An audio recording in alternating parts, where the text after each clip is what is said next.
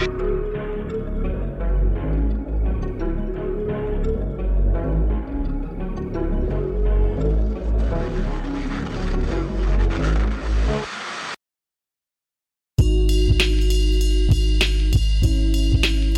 should we introduce her now and just jump into it, or should we wait till she's here? That's a great idea. Why don't you Why don't we introduce her now? Actually, can I do the intro? Yeah, is that thing I sent you? I know, I know, and I'm. I I just want to make it, it. Read it as you will. I want to make it clear that Nico wrote this, but I did switch some things up that you suggested. okay. Well, tonight we have a very special guest. Her name is Annette Spaulding, and she's a modern day Jacques Cousteau, adventuring by day and studying tax law by night. Annette has been diving now for over 40 years, becoming a certified master diver and underwater archaeologist in the process. She has traveled the world diving in all sorts of waters, from the warm, cerulean waters of the Caribbean as she searched for missing shipwrecks, to the dark, cold waters of isolated lakes in the Great North while searching for downed planes. On top of all that, Annette Spaulding has even spent years and years as a volunteer on the underwater search and rescue team of southern Vermont and New Hampshire, and has rediscovered a lost piece of Abenaki heritage not too far from here in Brattleboro, Vermont. She is incredibly passionate about her work and was willing to talk to us about some of the treasures she's found, as well as some of the more creepy and frightening stories she's built up throughout her illustrious career. So I had originally contacted you about some creepy stories, and that was before I I had known that you had found uh, I think they called it Indian Rock. Yes. Yes. So I I know I'd known that, but I didn't really know anything else. And, then I got to reading about you, and there's just so much. So um, Where to begin? yeah, I mean I'm I, I'm ner- I'm excited. I'm nervous. This is I know where to be, we can begin. perfect. Okay, so I have been to 43 countries and 146 islands all over the world in my life, diving for all um, excavations, uh, archaeological things, whatever. But my favorite place of all to dive is in the Connecticut River. It's my favorite because it's an undiscovered, amazing piece of water.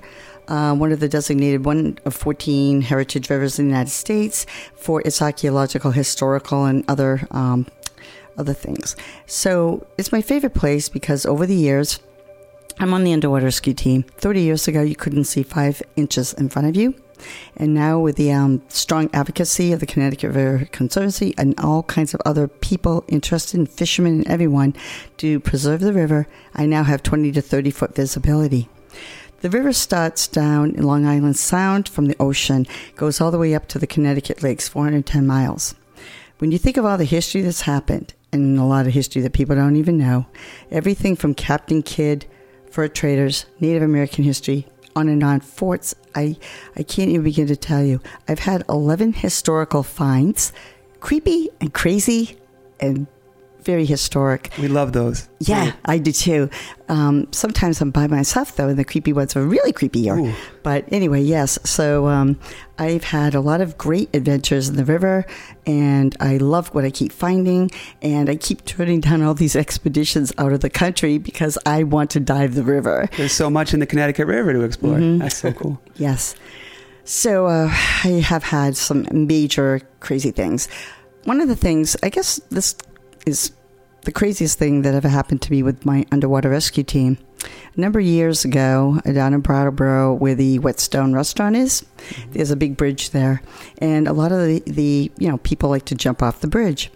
Well, this particular night, I think they were at the Whetstone, and they probably had too much to drink. I don't know, but there was a lot of current. It was very. It was like ten o'clock at night, and we got a call that someone was jumping off the bridge and they didn't come back up. So we got called out to dive. I'm a very experienced diver with swift water, diving at night. But this was a very strange thing that happened because the current was very strong that night, and my dive buddy Jeff wonderful, wonderful diver, great diver. We're always a, a, team, and if something we dive together and something happens to one of us, we always look out for each other, always. And we've had a lot of experiences together. Well, this particular night, I get in with a, you know, my equipment, and this was uh, very different. Jeff and I were side by side, but we knew we wouldn't be able to stay by, side by side with the current. So we had a deal that we just go, we time ourselves, and we look for like 15 minutes and then come up and all the rescue team boats were up on the surface, you know, watching our bubbles with big lights. All of a sudden, um, I find myself on the bottom, 42 feet deep. Thank God I, we hold 3,000 pounds of air. I still had 1,800 pounds left. What happened was, all of a sudden, I found myself in a cage I couldn't go forward. The current was pushing me, a very strong current, into this cage, but I couldn't really see it very well because it was very dark and it was very, you know, spring runoff, etc. It was very bad visibility. I couldn't back myself up out of this quote cage, and with my light, I could see I was surrounded by what looked like, you know, it was some kind of steel with little squares.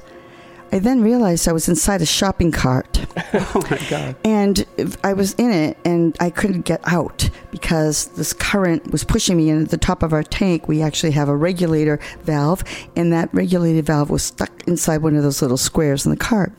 Oh, Lo wow. and behold, thank God, with our very conscientious people, um, Jeff came up and asked, you know, where's Annette, where's Annette? And the dive boat said, well, isn't she with you? And he said, no, we got separated. So they had their big lights and they went in the, you know, direction, you know, where I was, go mm. uh, north of where they were. And sure enough, they saw my bubbles and they, they weren't moving. So they put it on a line.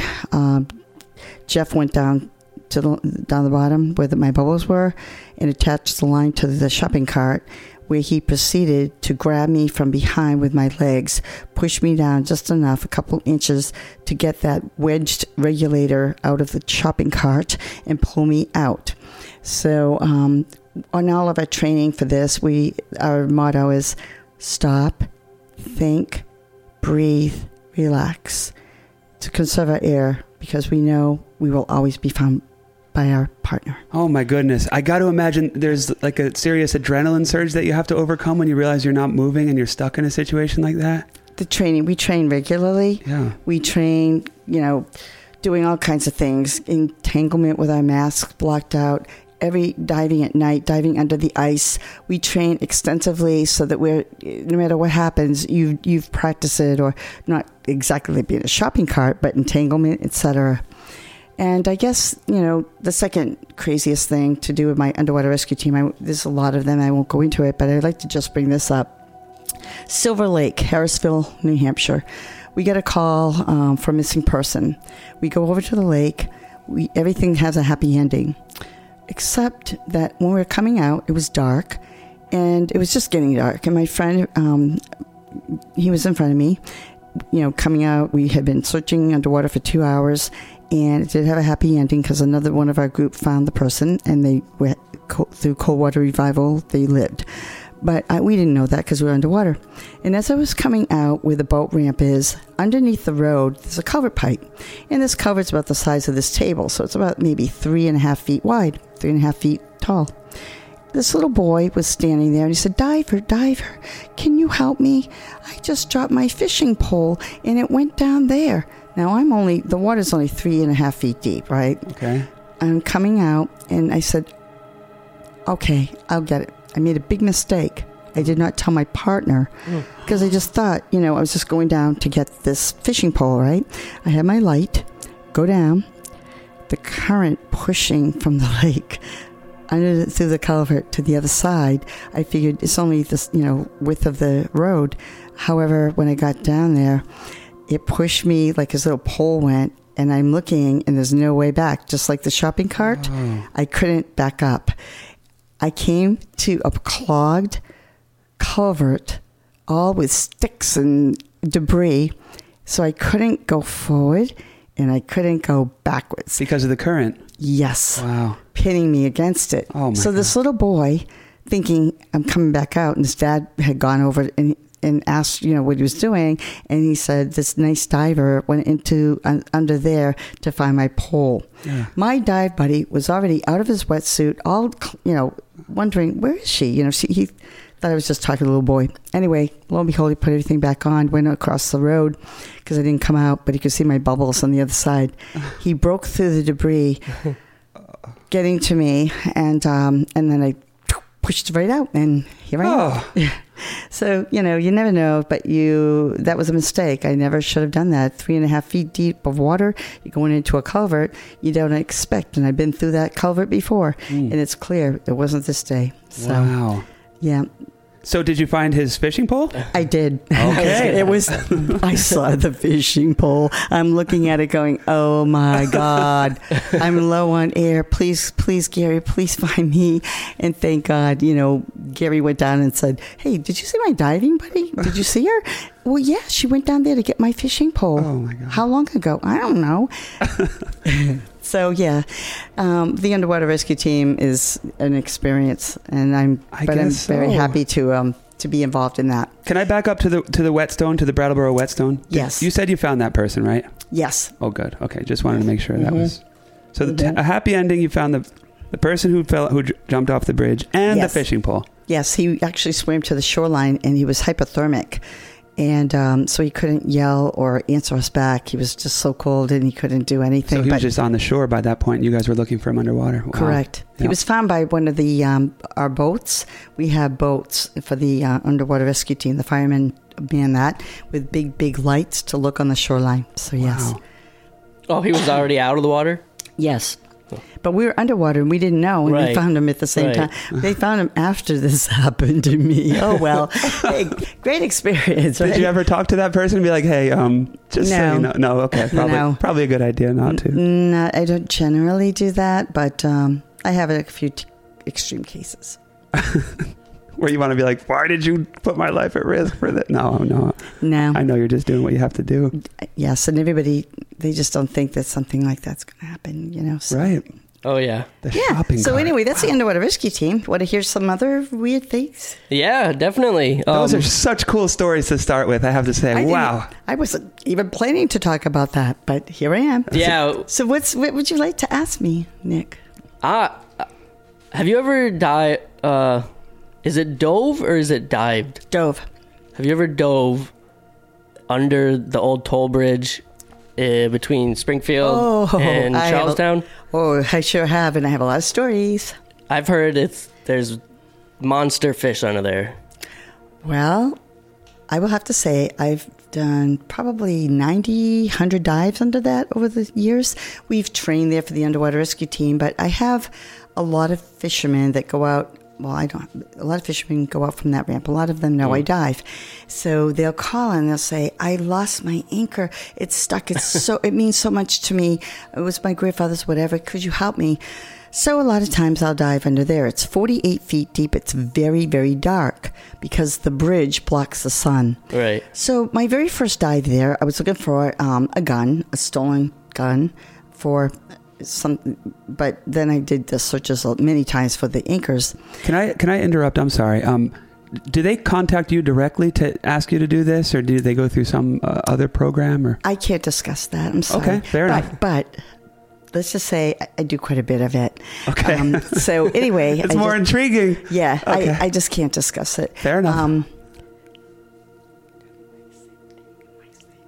anyway, so Oh. I, I wanted to tell you this. This is so funny. So I go down, I, I swim across to save air.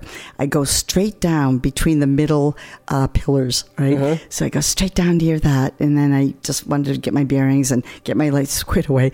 Right when I get on the bottom, there's a bunch of big rocks where you know it, this was made, the pillars. So I'm I kneel down on the bottom, and I had my diving buddies looking at me face to face. That day, I did have a diving buddy. Now that I think of it. So anyway, he's looking at me face to face, and we're kneeling down, but we're like kind of wobbly. And all of a sudden, a half a dozen American eels that were like four and a half feet long came shooting out from under the rocks. and my and one hit me right in my mask and bounced off the mask. and my dive buddy was hyperventilating. He had never seen eels before. Oh. And so he was so scared. Yeah. So I went, It's okay, it's okay. And he's like, okay. Okay. So, um, yeah, you can tell when somebody's getting excited when they start breathing really heavy and your bubbles naturally you breathe very relaxed underwater but if something scares you or you're in distress you know you can just see your body's bubbles they're breathing heavy and they're using you know a lot of energy to So that Hollywood trope that we see where there's a panic moment underwater and there's a diver and the bubbles start appearing really rapidly, that's a real thing. it is a real thing Oh, wow. Okay. That's why we trade so much because we want to stop, think, breathe, relax Yeah. in your head over and over and over. And know that you have air in your tank. If you have to come up from the bottom, you can always take your weight belt off, but you don't ever want to do that if you can help it because you'll shoot to the surface. It could have a lung embolism, you know, because your expansion of your lungs going to the surface. So, but we train, train for all of this, yeah. Is that the bends? I've heard of the bends. Um, that's different. That's when you go too deep and you're you have a large nitrogen buildup in your blood. Wow. So um, I've been bent once Mm. um, and in a chamber for 16 hours. to recover? Yes. Wow. Yeah. Yeah. It Oh my was. goodness. yeah. That was about I don't know maybe 15 years ago, 14 years ago. Yeah. So I have to say, Annette, the, the the the being calm and you know not letting the adrenaline get the best of you. That's a lesson that I think I need to take into my everyday life. You know, a lot of times I. Oh, it anyway, takes a that's lot. whole- it takes a, different- lot of training. When you dive, if you don't, even if you go like a year without diving, you know, and you were very experienced, it takes you a while. I mean, when you think about it, being underwater diving is not like a normal thing for us. Do I have gills? My No, friend- no, My friends are always telling me, I'm, they call me Indiana Jones. That's my name they've given to me all this time. Oh my I, goodness! I told him that, and he was like, "No, no." I, Yeah, they I- do. I said we shouldn't use that re- that reference, they but I was wrong. They call me Indiana Jones, and my friends a couple years back said, "Hey, I've been calling you that for so long. Here's an Indiana Jones hat." nice. Cool. Yeah, I have a picture of it. Can I ask what attracted you to diving in the first place? Like, were you a natural swimmer growing up? I mean, I- I obviously can. you were, but I would be happy to answer that question. So, my grandfather was a great influence in my life. He was a caretaker for a private um, boys' school at the time when I was little called St. Mark's School. It's in Southborough, Massachusetts. They actually had land that they owned on a um, a pond in well actually a lake and it's called um, Fort Meadows. And so as a child, I used to go with my grandfather um, after school weekends, whatever. Um, he didn't own it; they provided a camp, um, for it, you know, because of all the work he did. Anyway, I was always holding my breath, and swimming as deep as I could. I had my little mask, and you know, seven years old, I was diving down at like 10, 50 feet. Well, then they had a program where they taught some of the guys um, how to, it was actually scuba diving lessons. And so I got to the point now, I was about 12, where I could hold my breath down to about 20 feet, totally relaxed. And so when they were down there diving, I thought, I want to dive with the tank. This isn't fair. I'm not a guy, but I want to do it. So I decided to, when they went in for a dive, to wait till they were up to about 20 feet. And then I held my breath and I swam down right next to them and they were on their tanks. And I waved I waved to them. And I went you know and I hear what they do. They talk about okay and all the symbols. And I've heard that class at least I don't even know over and over and over and over. And I used to swim across the lake and back and you know I was just a little fish. But the biggest thing for me was even as a child, I had a strong interest is in adventure. So I would get down like 20 feet and then I see things like five feet below, but I couldn't get to them. All kinds of cool stuff, right? Everything t shirts, ladders from boats, but historic stuff, right? So I wanted to dive. I wanted to get down deeper. So I became a certified diver at 12 years old. Wow. And, um, and I've been diving ever since. And it was all because I couldn't reach the things that I wanted to, and um, and I since a child I have this sense of adventure, and I never lost it. I have it now too. As a matter of fact, I'm sitting here after the meeting I went to this morning. I can't wait to dive again, and so I'm I'm sitting here probably kind of hyper. I've had a lot of water, I've had a lot of coffee, but better than that is I have so much excitement to look forward to this spring and summer. so what's your next planned uh, dive? Can, can we ask? Yes. So we train, um, you know, for the rescue team. But my project that I'm doing is, um, excuse me for a second. I'm talking so much I lost. My, it feels like I went diving because my mouth is dry. Hold on. Must be thinking about it. Okay. So years years ago, I heard about it. Just intrigued me. I was doing an uh, archaeological project at Fort Dummer in Brattleboro, and I don't know. I have a very strong sense of. I'm, I'm very intuitive. I didn't know that. I didn't really realize it, but now, now I really do. Um, so anyway, I was doing this research with some archaeologists. They were doing a land research, and I was doing the diving part because part of the the, the fort, what was left of it, is underwater due to the dam being built in 1909 and the water they said to the, everyone you know up and down the river that um, the water would only go up five feet, but it went up 15 feet. Hmm. And so the Brattleboro Retreat Meadows was flooded, all kinds of things. There used to be an airstrip there for the doctors to fly in and out. There used to be a park. Now it's a beautiful place to kayak, and it's only like three feet deep with the water, but it flooded badly. And it affected everything, including archaeological sites for the Native Americans. So I was doing this um, research. I'm 87% Swedish. I'm not Native American, but my heart is with the same, how they feel about protection of nature, mm. water, etc. And I really dedicate my life to that and adventure. So anyway, I'm in Fort Dummer, and I see this I'm thinking, what the heck is this doing in here? And I was looking at this document and a, and a drawing of this rock with um, nine figures on it, and six were, you know, eagles, and one was a man, um, and one was um, a wolf, and then um, what looked like an eel, but I think it was really lampreys. So anyway, I thought, you know, it said Indian rock, and I'm like, what is that doing? Well, I said forget Fort Dummer Project. When that's over, I'm onto this. I want to find this or rediscover it. So mm. I did. I spent a lot of time looking for it, and um, over a long period of time. First, I used to do it a little when I had spare time in between my other diving projects. But the year I found it, I said to myself, "I'm going to find this. I'm determined to find this." It was very vague where it was. It said approximately 100 rods from the confluence, you know, all this stuff and that stuff, right? All my research and whatever, but I found a very important thing, and it really intrigued me to continue and really go. Everybody, I invited a couple of my friends to help me. They all said, "No, you're wasting your time. You'll die before you ever find this." And they make fun of me. They're like, "Okay, Andy, see if you can find this one," you know, that kind of thing. So I did all my diving by myself. It was very shallow. It was like you know down to maybe twenty feet deep except when you first start from the the river, which I did from the Connecticut, and then coming up under the Route Five bridge, you know, going across. And if you've ever been to the Marina restaurant um, in Brattleboro, I was, you know, I was, I had already done it from the confluence under the two bridges.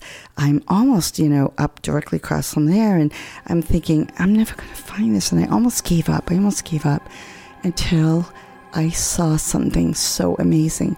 I found a journal that this man wrote, and he described that he was, you know, coming from the Brattleboro retreat, and um, he described where he was walking and where he was, and where, and he said, I could see Indian rock from my walk, and I was happy to see it was partly underwater, but it, then it, it filled up, you know, or we covered it because of what they happened with the dam 15 feet. So that was like a real inspiration to me. So I realized, and then I looked at the map of the area, what it used to look like, pictures before 1909, and there were few. And I could see it had a ledge that went like in a slant and an angle. And I was so excited because everybody thought it was a rock.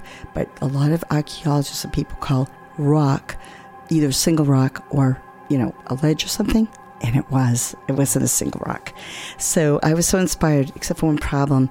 I knew that it had to be a certain amount down, like probably 16 feet or so from when I did all my calculations. So when I got down to where I was, I was only down like 11 feet.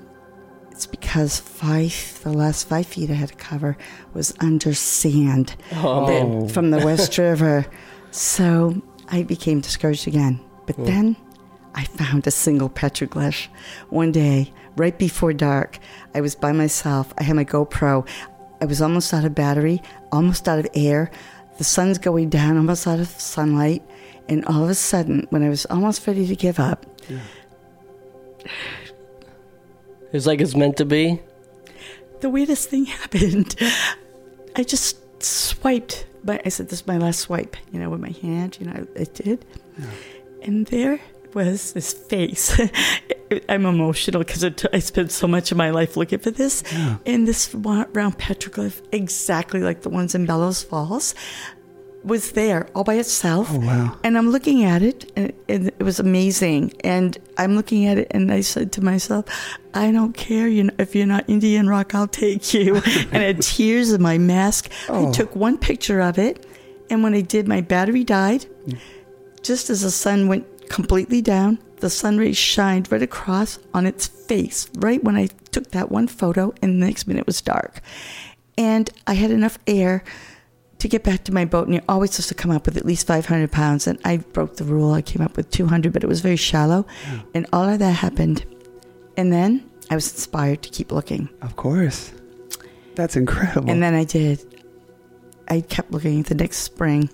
I was fanning and moving all the sand. It's just like if you're a child and you're at the ocean, you build like a big castle and you're so excited, but it's kind of wet sand. And all of a sudden, the whole thing just collapses. That's what it was like underwater. And you're just doing it with your hands. There's n- you don't have any other. Um, I used my hands, and I also used um, digging tools, fireplace, you know, the kind that you, you know, that kind of thing. I had all these marking poles that I would use um, to mark where I left off, and you know, so I could also tell if the sand level changed from the last time.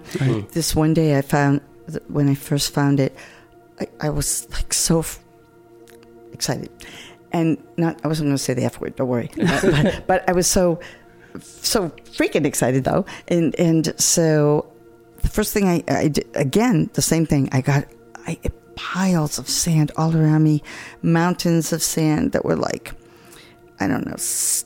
No, not six feet, probably four and a half feet tall on each side of me. Hmm. And I'm like, oh my God, I got to take a picture of this before the, before the current comes, right? So I take a picture, and it was of the eagle, one eagle with its wings. And I went, oh my God. I took the picture, and it was late, really late. So the next day, I was so excited to go back. I go back in, and I'm out there, and I, I, I went right to my poles where I marked everything, and I start digging, except for one problem. When I first looked, all the mountain of sand Mm. was starting to dissolve. But then, guess what? I did not realize it was the Ball Mountain release of the water for the annual kayaking races.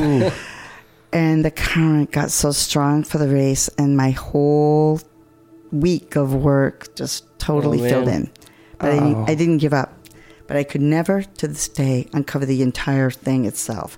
It's um, it's about eight feet long, um, and I had I marked with my poles every single symbol I would find.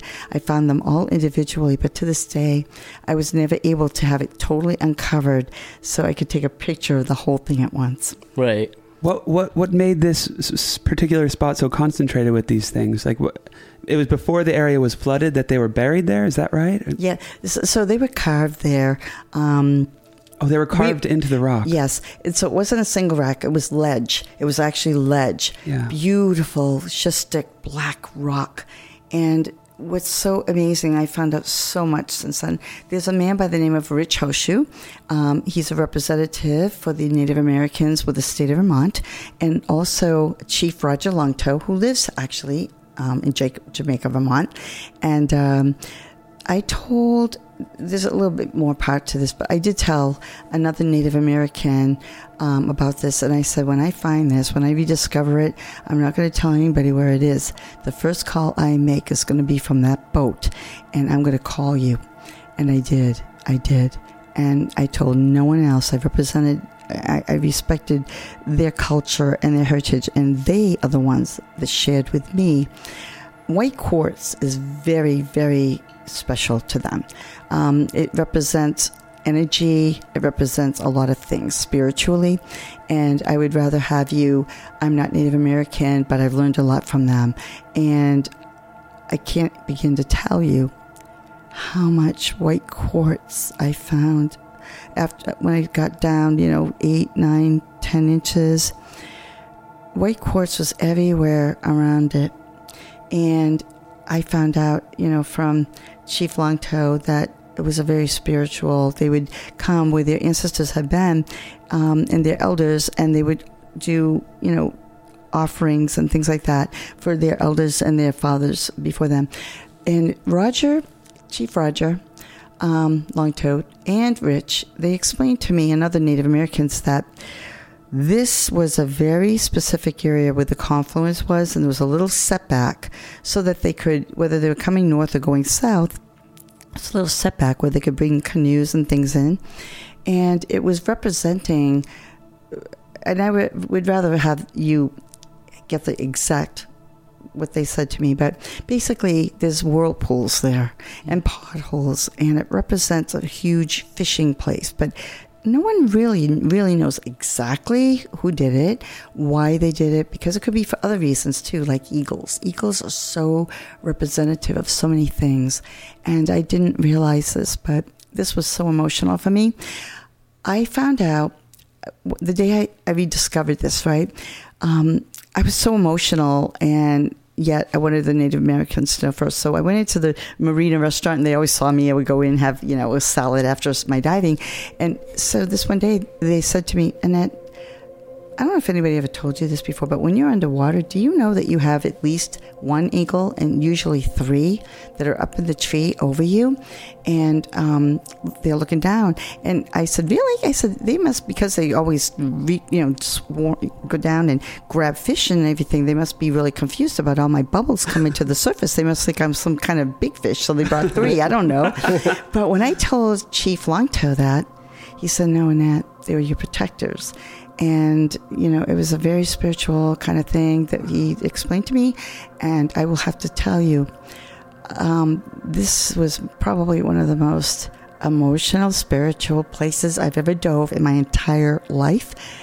And the connection to the water the earth how they lived um, was very spiritual to me. And now i'm working on a project in bellows falls and it's where the um, Native American petroglyphs are there. They're above, a large amount of them are above. And on a rescue about 14 years ago, I was searching for a missing kayaker with a police officer, and with our lights side by side, your mind is geared up and the adrenaline's flowing because you want to find this person and possibly save them.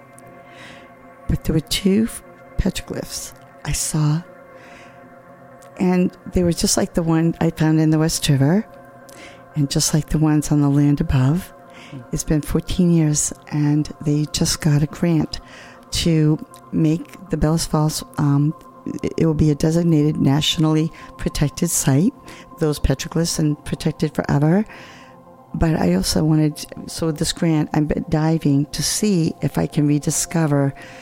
At one time, the water level was different, and I want to try to refine those two I saw 14 years ago there's no documentation of any others. So, so you Right. saw them in passing, and now you're interested in getting back to find them again. yes, I found them while I was searching for a missing person. Right. So when you're going side by side with your light, it just caught my eye on the ledge. It, you know, because it was way before I found the ones I did, before I knew anything about the history of the petroglyphs. But they're about 10 inches wide, just like the others are, hmm. and the same, you know, the eyes, no nose, little mouth, and feathers.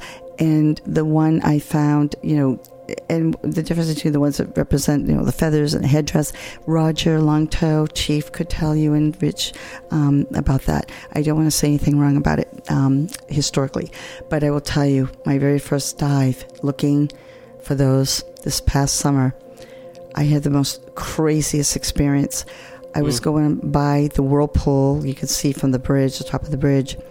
I went into, into it. It was 16 feet deep. When I got down to the bottom of it, I mean, it is carved so smooth. There were bowling ball types of rocks that were so round, like a bowling ball from thousands of years of swirling around. Oh man, and when they that's got to the bottom, it was all white quartz, about three feet of white quartz from their Wow. offerings over the years. And um, it was so amazing that first dive. Just seeing, I just felt the same way I did when I was looking for the petroglyphs in, in um, the West River. There was something very, I can't really explain it. You're so in tune with nature. You're so in tune with the fish, and you know, I forgot, I didn't even answer your question about the giant fish under the bridge because I talked about the eels. But where I am there, and that made me think of it, um, there's a lot of carp under that toll bridge. The carp, people would be totally intimidated because they're about four and a half feet long or so, and their scales kind of look unusual um, and they're fast and you know if you're not used to seeing them they're kind of scary i have never seen anything bigger than six foot eels and um, probably four and a half feet long carp. But this past year, I saw three sturgeon. Oh, nice. Oh my gosh, short nosed sturgeon. We only have short nosed ones. In the Connecticut? Yes, I'm so excited about this. Um, the first one I saw was just south of the Vernon Dam. Have you ever been on route, you know, down by the dam in Vernon? Like just south of it, and there's like a picnic area and a lot of sand, and you can park there. And this fisherman told me that he caught one with his friend, disabled friend. And so it took him 45 minutes to get in. He pulled it to the shore, took pictures of it, and then he let it go. He knew enough what to do. And right. I met I met him there, and he took me over to where exactly they found it. I did a dive there, and guess what? It was about 35 feet deep. It was all gravel, nice hard packed gravel, not yucky mud. And there were carp there, and the sturgeon were there hmm. feeding. Mm. They feed like carp. They little, you know, they turn the rocks over and whatever. Mm. And it's so important for us. They're federally protected. And these fast releases that they do from the you know to hold back the water. It'll only be like one and a half. It'll be nice and slow, and then they hold it back and they let that freaking water go seven. Like just it's horrible because you know what it's doing. It's wiping away, washing away all the eggs. I've seen it and I filmed it. The bass lay on their eggs. Sturgeon lay their eggs in that gravel. That is unacceptable. And I hope, and I'm not a political kind of person, but for protection of the river and the fish and the sturgeon, I really, this is their relicensing. They have got to stop this fast release that's causing these problems with these fish and the terrible erosion on the river. Um, I'm diverting away from my creepy, exciting things. No, but, no, but it is exciting fine. to see sturgeon because they're very prehistoric looking. So I saw that first one in Vernon. Then I I was in Northfield, Northfield, Mass. There's a bridge down there. Um, oh God, I can't remember. It begins Schell Schell Bridge, I think it is. And at one time before it was blown away in the hurricane, not blown away, but you know the water took it away. It had four pillars. I have pictures in my car of this and on my phone. But anyway, um, what happened was I was diving there, and it, by the pillars, it goes down to 62 feet deep, and the visibility that day was 30 feet. I had sun over me. It was so amazing. I could see 30 feet across, sometimes even more. And big carp, once again, big, big amounts of them, they follow me because my fins are kicking up the food back at me. So I can turn around and I might have four or five of them with me. And that would be so scary. I would. Oh, oh no, my god, they don't hurt you. But the very first time I saw them, you know, before the visibility days were good, right? Well, you know, you could see like a foot, and you see like you don't see the head, you don't see the tail, you just see big scales, right? But now now I see them all the time and they like me. They like me so much that my regular diving places, when I jump in the water, they show up. In bass do too. They're very sociable and they know I represent food. So anyway, um, the sturgeon, there was a sturgeon with them there. That was um, in Northfield, right where that bridge is. And then earlier this year, Westminster. Westminster. Wow. That is so exciting. They're four and a half feet long. All of them I saw. Wow. They live to over 100 years old. I was going to ask the age. Wow. And they native to the Connecticut River. And the Atlantic salmon, they grow to be 10, 12 feet long. They are south of Turner's Falls.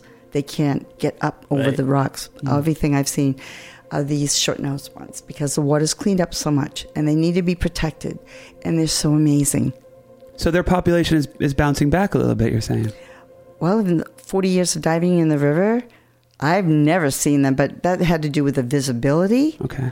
But I'm worried about this fast release. That could be a reason why we didn't see a lot more before, because their eggs, they lay their eggs in the gravel. Right. And so these rapid releases, that is destroying their eggs. Right. It's going to wash them away like it does with the bass So eggs. what what is that? They just open the dams and let the water go really Mm-hmm. fast, and they close them.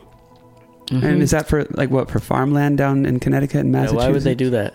It's for generating electricity. Oh, Oh. okay. And um, we had a big discussion about that this morning because they're relicensing. They're looking for relicensing. Um, First Light, and um, you know it's been recently sold, and it's very important people get involved in this. So the fishermen and everyone come forward, and landowners, they need to get in touch with like Connecticut River Conservancy or Environmental Protection. They need to put their word in because I've seen where it's all mud on the side. People can't get their boats in and out, kayaks in and out because it's real low. And then I see they open the dam.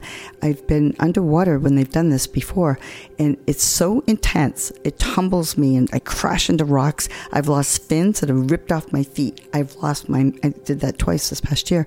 And my mask, if I turn sideways, it whips off my face. But the most important thing is what it does to the fish Yeah. and those eggs. This is critical. Most people don't know about this, but I see it underwater. And they're a protected species, you said. Yes, by the federal government, they're feder- federally protected. Wow. So you think there'd be a way to enforce that? Like, do they have a particular breeding season that? I would have to say um, there's a scientist that I've worked with. His name is Micah, and you can get in touch with him through the Connecticut River Conservancy. If anybody's hearing this today, um, I'm sure there are. I know you have a lot of listeners. I would really, really please, if you see a sturgeon, report that you saw it. If you catch it, be really careful. Let it back in the water. But more important, also, or just as important, is to report what you're seeing with this rapid release and erosion. Please, it's our voices together that are going to stop this. You hear that, almost Canaanites? We need your voices on this one. It's good to know. Yes. So I kind of got away from like a little bit of like creepy and stuff, but this is important. And you know what? When you first see sturgeon, like your friends did under the toll bridge with a great big giant fish, it's Yeah. very possible they saw sturgeon because they are very primitive looking and carp. But so far, I mean, I'll let you know down the road if I ever see. I've done thousands of hours in the river and I haven't seen anything yet, anyway, mm. that's bigger than that. Well, Well, let's change gears then. That's that's so cool um, th- to learn that. Um, but do you guys mind if we do a little? Um, I don't know, not a 180, but can we get into some um, outside of the country or you know um, more um, exotic kind of locales and things like that? Sure. That would be awesome. Yes. So, um, some of the things I've done over the years. Um, well, this is kind of quick. I'll just tell you quick. Um, so, my daughter Christine and I, um, we were actually doing a project in the Amazon River. Um, we flew into Lima. Um, but we had we had problems in our airplane caught on fire, and we That sounds like a problem. it was um, electrically on fire. Oh my goodness. And there weren't many passengers on the plane, but we were all, everyone was sleeping except me because I woke up to my eyes burning and I looked and I couldn't see to the other end of the plane. It was a large plane. So I rung the button for the um, stewardess to come and she came down and I, I, I couldn't speak Spanish, but my daughter speaks, but she was sleeping. And I just kind of, you know, showed her my eyes, rubbed my eyes, and then, I, you know, and I pointed, you know, no light. And so pilot, I said, pilot, pilot. So she went in she talked to the pilot. But then in the meantime, my daughter woke up and I really thought we were going to crash because we had to come down really low and we were going over the Andes and there was no place to land. We actually had to land in Lima, but that's not what we were supposed to. We were supposed to land in Iquitos, but we didn't because we had to do an emergency landing. So anyway, um, the plane was uh, electrically, it smelled really, really bad. We put our masks on, we got all prepared. Um, the pilot instructed what to do if we had a crash because it- he also announced that there was no place to land because of the mountains. My daughter, thank God, was a, spoke fluent, fluent Spanish, and she interpreted what he said to me because I was the only one that didn't speak Spanish. Anyway, lo and behold, miraculously, we did we were able to do an emergency landing in Lima, where at the time there was a unrest in the country, but we won't talk about that. Let's stick to the diving. Um, we finally made our way over to this expedition we're supposed to meet up with. We did, um, our, our mission was to do freshwater dolphin research. And freshwater dolphin are very different than the dolphin in the ocean here. They are smaller and there's gray ones and there's salmon colored ones. And they're very very different. There has not been a lot of studies on them. Anyway we didn't know this at the time but my daughter and I uh, we were on the research you know riverboat and then we had kayaks on the riverboat and this was the time of the year. The Amazon goes up 40 feet um, the water. And then when it goes way down that's in the spring and when it goes way down it's the only time you can ever kayak into these villages remote villages. So um, my daughter and i took this kayak to down one of the channels just kind of getting the scope of you know filming the freshwater dolphin how far down these little areas they would go etc and um, all of these people were lined up. I brought the pictures with me today as a matter of fact. Um, all these villages they don't see people maybe once a year and we're all like they're all lined up and they could see us coming for a long long time. And then i said to christine i said honey look. I said they have they have an anaconda. Mm. Nine men were holding an anaconda all spread out all holding this bulging giant snake that took that many men to hold. And it's the way that they to honor you that it's special that they did that just for you. They caught that anaconda. And we didn't know this right? That's the way they greet you.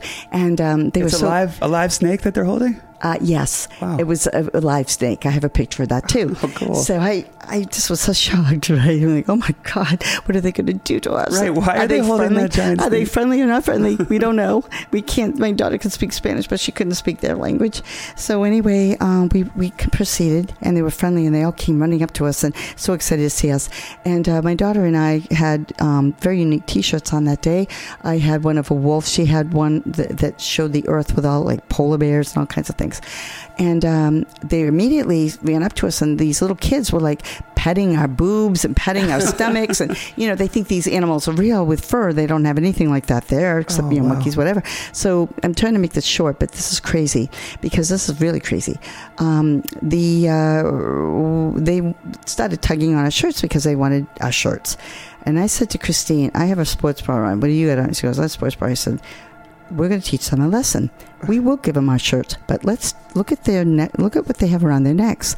They have these incredible necklaces with beads, and looks like piranha. Yes, we will share photos of these on our Instagram just so you all know. Yes, I brought some with me for you to do that. Thank you for doing that. You're welcome. And uh, so we uh, we traded. I won't show you the picture of what we look like with just our bras on, but um, we traded our clothes literally off our back for their necklaces, and they got it. They understood what we're doing, and I was able to do that, and they were so happy. And then we ended up really getting along great with them, except for one next thing.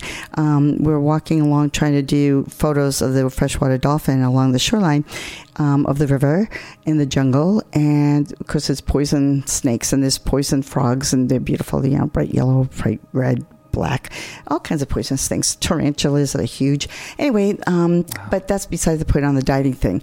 Uh, as we're walking along doing this, all of a sudden, um, we were right near the river, and these men they came running toward us, and they they grabbed us. And when they grabbed us and they pulled us back, I said, "Christine, Christine." What are they going to do to us? Are they going to hurt us? You know, let's plan on this. Let's plan not on it, but let's plan for this event. And so they pulled us away. And when they pulled us away, we couldn't figure it out. And they kept pointing to the water and they kept pointing to the dolphin. Sh- no like shaking their heads. And thank god we had interpreted interpreted explained after. We did not know this. They have a lot of missing women and missing females along the river.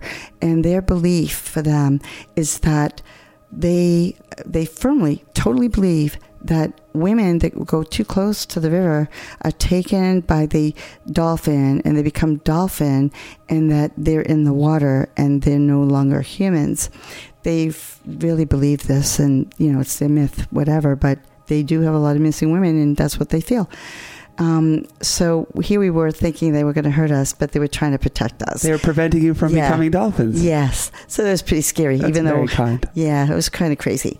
um, I have had some other strange, strange things happen. Um, I was in um, Iquitos, um, Iquitos, Ecuador, um, another place, and um, this was very strange. The last night we were there, supposed to fly out the next day from this expedition of a couple weeks. We're all we want to celebrate, and they have guns. You know, people with guns protecting the outside, and you can't go. It's sad, very sad. They let these people come in. If you have enough to money to to buy a dinner, what's so sad about this? Because I'm all about sharing and equal, um, but they try to protect you from anybody coming in to hurt you. So they're standing outside with these guns, and I'm talking about assault weapon, type of looking things. And we had this wonderful dinner, and we we were all comparing notes and thanking everybody for their you know being together. And all of a sudden, these men came in with masks on, and they pointed their guns at us and kept like trying to get us to come up from the table, so eight of us, and move from the table and go with them. And so I'm like, oh my God, what's going on? You know, they're taking us, they're kidnapping us. And so they, they, they were pushing us and pushing us. But then this very weird thing happened. Right before we got to the door, they handed us masks. I'm like, what? I said, Christine, thank God she can speak Spanish. Thank God. I was going to have a heart attack. I thought we were going to be kidnapped. But anyway, what happened was they were trying to protect us. In Quito, the volcano erupted. I have a picture of it with me right in back of me here. And just so you can see it, it erupted. It wasn't fire. You could see the la- lava coming down, you know, toward the city. And we were there.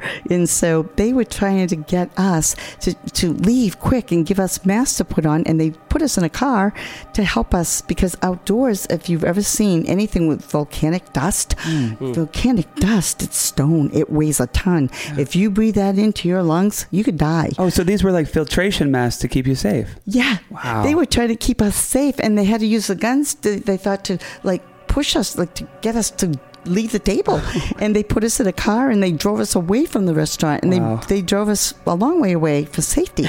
so, I mean, that's the last day from the diving expedition, right? And uh, that was quite a way to end your diving expedition. Right. Imagine if you didn't have a, an interpreter. If my daughter wasn't there with me, like... I probably wouldn't be here to talk to you about this tonight. But uh, yeah, it was it was a very amazing experience. I've had a lot of them outside the country, Venezuela. I've been to so many third world countries. Venezuela was a whole freaking um, nightmare for me. I had to take a little plane um, to my site where I was going to dive, and the little landing strip. Um, the pilot, could, I couldn't speak Spanish, and and I was looking around at everything, and he took his hand and he pushed my face away into the opposite direction. But I didn't know why he did that, and I wanted to know, so I looked. Unfortunately, I wish I didn't. There were all these planes that were parked on the side. They were all shot up people hanging outside of oh. the windows, dead. Um, that was the beginning of that trip. Um, wow. And then I, you know, then I, I was there for two weeks, I think, or maybe a little longer for that. It was to look for a shipwreck. We found it, by the way. It was really cool. Um, but I kind of was worried about coming back to, um, you know, I was hoping I wouldn't be involved in. I don't know why they were drug dealers or what they were. I have no idea. Cartel, I don't know. But there were probably four planes that had were all shot up with people. Wow. Around them dead. Oh my goodness. Yeah. What was the what was the shipwreck that you were looking for? So my friend um, from Florida had done a lot of diving out there, and the fisherman, um, and he speaks Spanish, he's part Spanish, and so he they they contacted him to tell them because they don't have any good they don't have side scans sorry they don't have mm. divers even in that area so remote um, they kept getting their fishing nets caught on something and it was down about 80 feet deep and they had no way to find out what it was but this fishing is a very important way to survive there very important and so they knew where it was and they marked it and they got in touch with my friend John and um, he asked John asked me if I would come and dive with him and bring a whole bunch of equipment with me, side scan, sonar, and all these other things I have, because I don't have access to it there. So not the things we needed anyway. So um, I did, and when I got there and we were out, that was, you know, after what happened with the seeing the landing strip, the way it looked. But when I got there, John and I, and this is an amazing story. I had a very bad start. I won't go into the details, but the night before, I had about $35,000 worth of equipment. I lugged it all the way into the Kennedy Airport Hotel, and my flight left at 5 o'clock with the Venza airline. And what happened was, I went out to, in the morning, lugged all my stuff out, had to go back in to check out. And the man that checked me out kept me forever on the phone, you know, making believe my MasterCard wouldn't work. I went back out, got my vehicle, pull up to the airport from the beginning of my trip. The man opens up, he helps me like to get my luggage out. My trunk was empty. Oh. Totally empty. I almost didn't go. I had my pocketbook on my back, no clothes, no suitcase, no luggage, and I lost all my equipment. The man that was working that day, he was a dark colored man. He looked at me. He said, Where did you stay last night? I told him. He said, You're not the only one this has happened to. This man, thank God he was there. I started to cry. I was so upset. I just couldn't believe it. I looked so forward to this. And you know what? He said, You're alive? Do you have your tickets with you? I said, They're in my pocketbook. He goes, You get on that plane and you go. You go. It's going to work out. And it was his words. I still went with nothing. With nothing. Just my pocketbook and my tickets. And that equipment never recovered, obviously. No, no, Oh. no. I called my insurance agent. You know when I, but you know I'm in Spanish speaking. It was crazy. So when I got there, anyway, lo and behold, this really nice person. Her sister owned a store. Uh, They're not open on Sundays, and um, for 82 American dollars, I got like 15 outfits because everything was so cheap there. Ooh. But the, back to the wreck, this was crazy. This, I swear to God, over my dead body, this is the truth. And it's most, one of the most inspirational. I've had so many things. Here I am, there, with nothing. No equipment. I'm so sad. John picked me up in the morning, the dock. We go out. I have nothing. And he had a tank, an extra tank, enough equipment so I could dive. Our very first dive, we went down. We were 82 feet deep. We had knives. We couldn't tell at first what the heck this was. The fishermen had it marked perfectly over all the years. We got it. Was all this netting, all these old fishing nets from many, many years. It was at least 20, 30 feet out, and we had to cut to get into the nets to see what it was. We had no idea what, what it was a plane, whatever. This is the truth, and this is amazing. There's a lot of emotional things happening underwater. John and I, it we could tell it was a ship, and when we came to it, I started. You know, I could see it was kind of like a bluish color, but then I could see something that was kind of white in between. I figured it was the name of the ship. He was right next to me. I took my hand and I moved the silt. A, then an N, then an N, E, T T E. The ship's name was Annette, my name. And John looked at me and I looked at him. I'm thinking nobody would ever believe this ever. So all those terrible things that happened to me Right. and that man talking me into going, Wow. we find the shipwreck and the wreck's name was Annette. Oh, wow. That's a that's a good story. Crazy coincidence? So, no, that's, that's it was like, a creep. It was the creepy part about it was it was so you know we kept cutting the nets and cutting the nets. So we didn't know what we were going to come to. Big monster, we didn't know. But Don't tell me it kept on reading it in Spalding was the next word. no, Okay, good. it was just a net. Just a net. That was enough. I mean, just thinking about it right now, talking to you about it, it's so emotional. Wow. And that took away all the pain and everything of what happened to me, you know, at the airport. And it all worked out just like that man said. Right. That's that's a good start. That's crazy. You Yeah. guys, let's take a quick break, Sure. okay? Um, I just got to reset here. Um, this is almost canon, and let me fill up your water. We'll be right back. Thank you.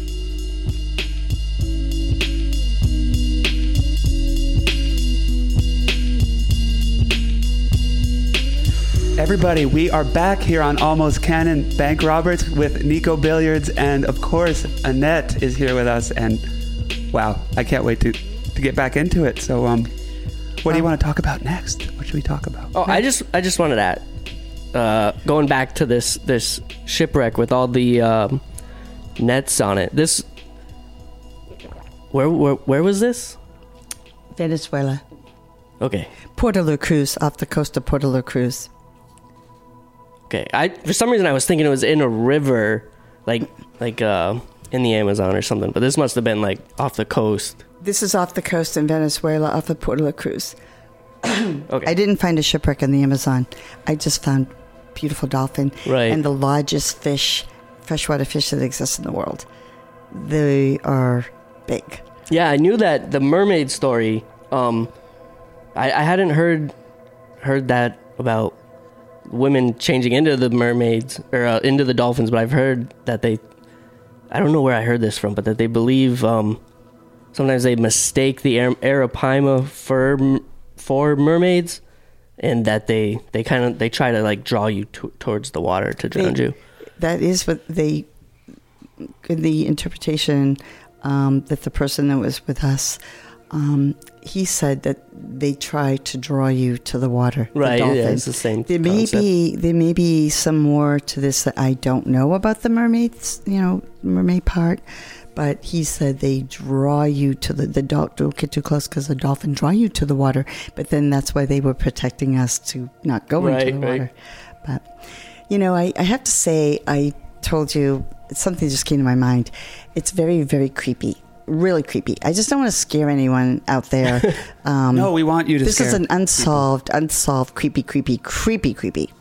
So I don't know if any of you, um, if you guys have ever been up Route 100, where you go through um, Plymouth, you know, on your way to Killington to go skiing. sure. So oh yeah, yeah, yeah. you know how you go by Lake Rescue. Oh wow, and this then- is close. Yeah, so Lake Rescue, and then there's the next little lake, Echo Lake, and then there's like the other, you know, Plymouth. There's a whole line of them, right? Yep. So I love history and archaeology, and I really wanted to dive this lake because I have maps of all of them, and There's a lot of um, Revolutionary War activity up there. Yes, and that I don't know if you ever noticed earlier when you're on that narrow strip going along the river, but over the years, many many years, even before cars, there were different accidents would happen with wagons and stuff like that. And I read this thing about a covered rag wagon um, going off and down and all of that.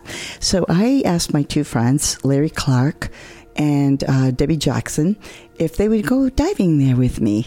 And um, they're always game, well, most of the time, except looking for the petroglyphs of mud. But anyway, um, so they, we were together. Larry is a master diver, as myself, and my friend Debbie, both very experienced. So anyway, we're down, um, we right where the boat ramp is. If you're not familiar with this, it's crazy.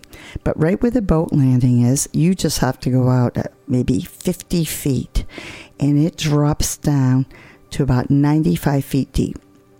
And it's very creepy, creepy because it gets very dark. You know, the light filters out after about 30 feet down.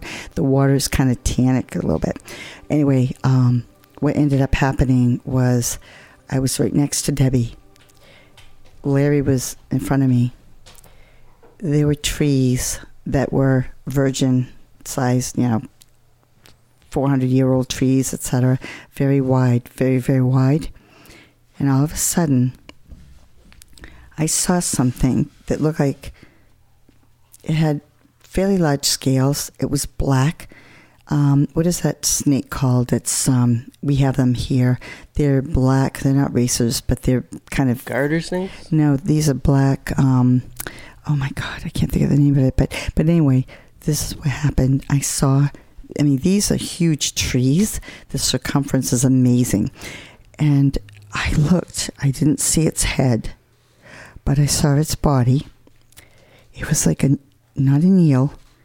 It was something I'd never seen before to this day, and I will never in my life dive in that lake again. Echo Lake the circumference of this thing as it was slithering around the log was a good probably six to eight inches wide.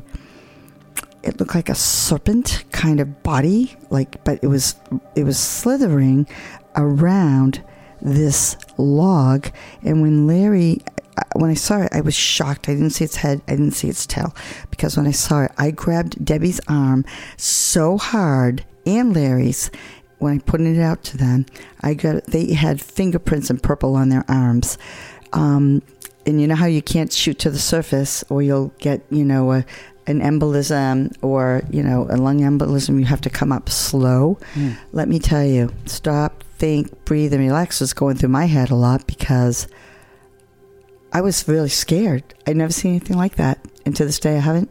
I will never dive in that lake again because when we calculated how long it had to be, how many rings of it slithering, it was slithering it was shi- when I shined my light on it, was shiny. Um, I can't think of the name of that kind of snake, but it's a large snake. It's not.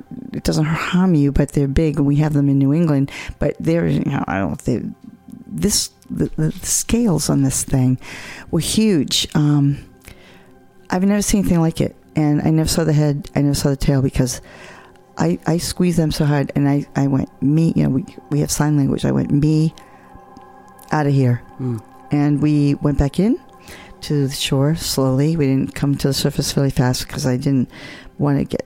It took a lot of discipline not to shoot to the surface on that one.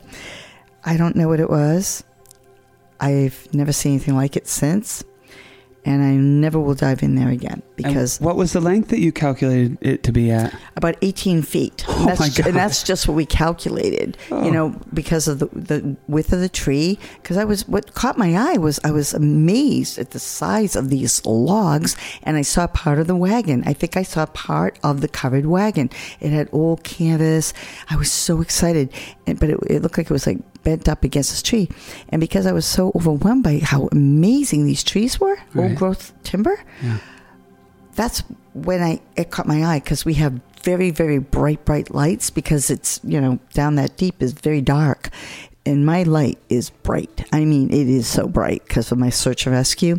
And there's no question no question at all. Right now thinking about it i have the creeps. I have goosebumps right now. Right. and that was about 20 years ago i will never go back there again So Uh, there's an 18 foot snake at the bottom of Echo Lake. It wouldn't be a snake. I would Okay, not this- say it was a, some type of an eel kind of serpent kind of thing.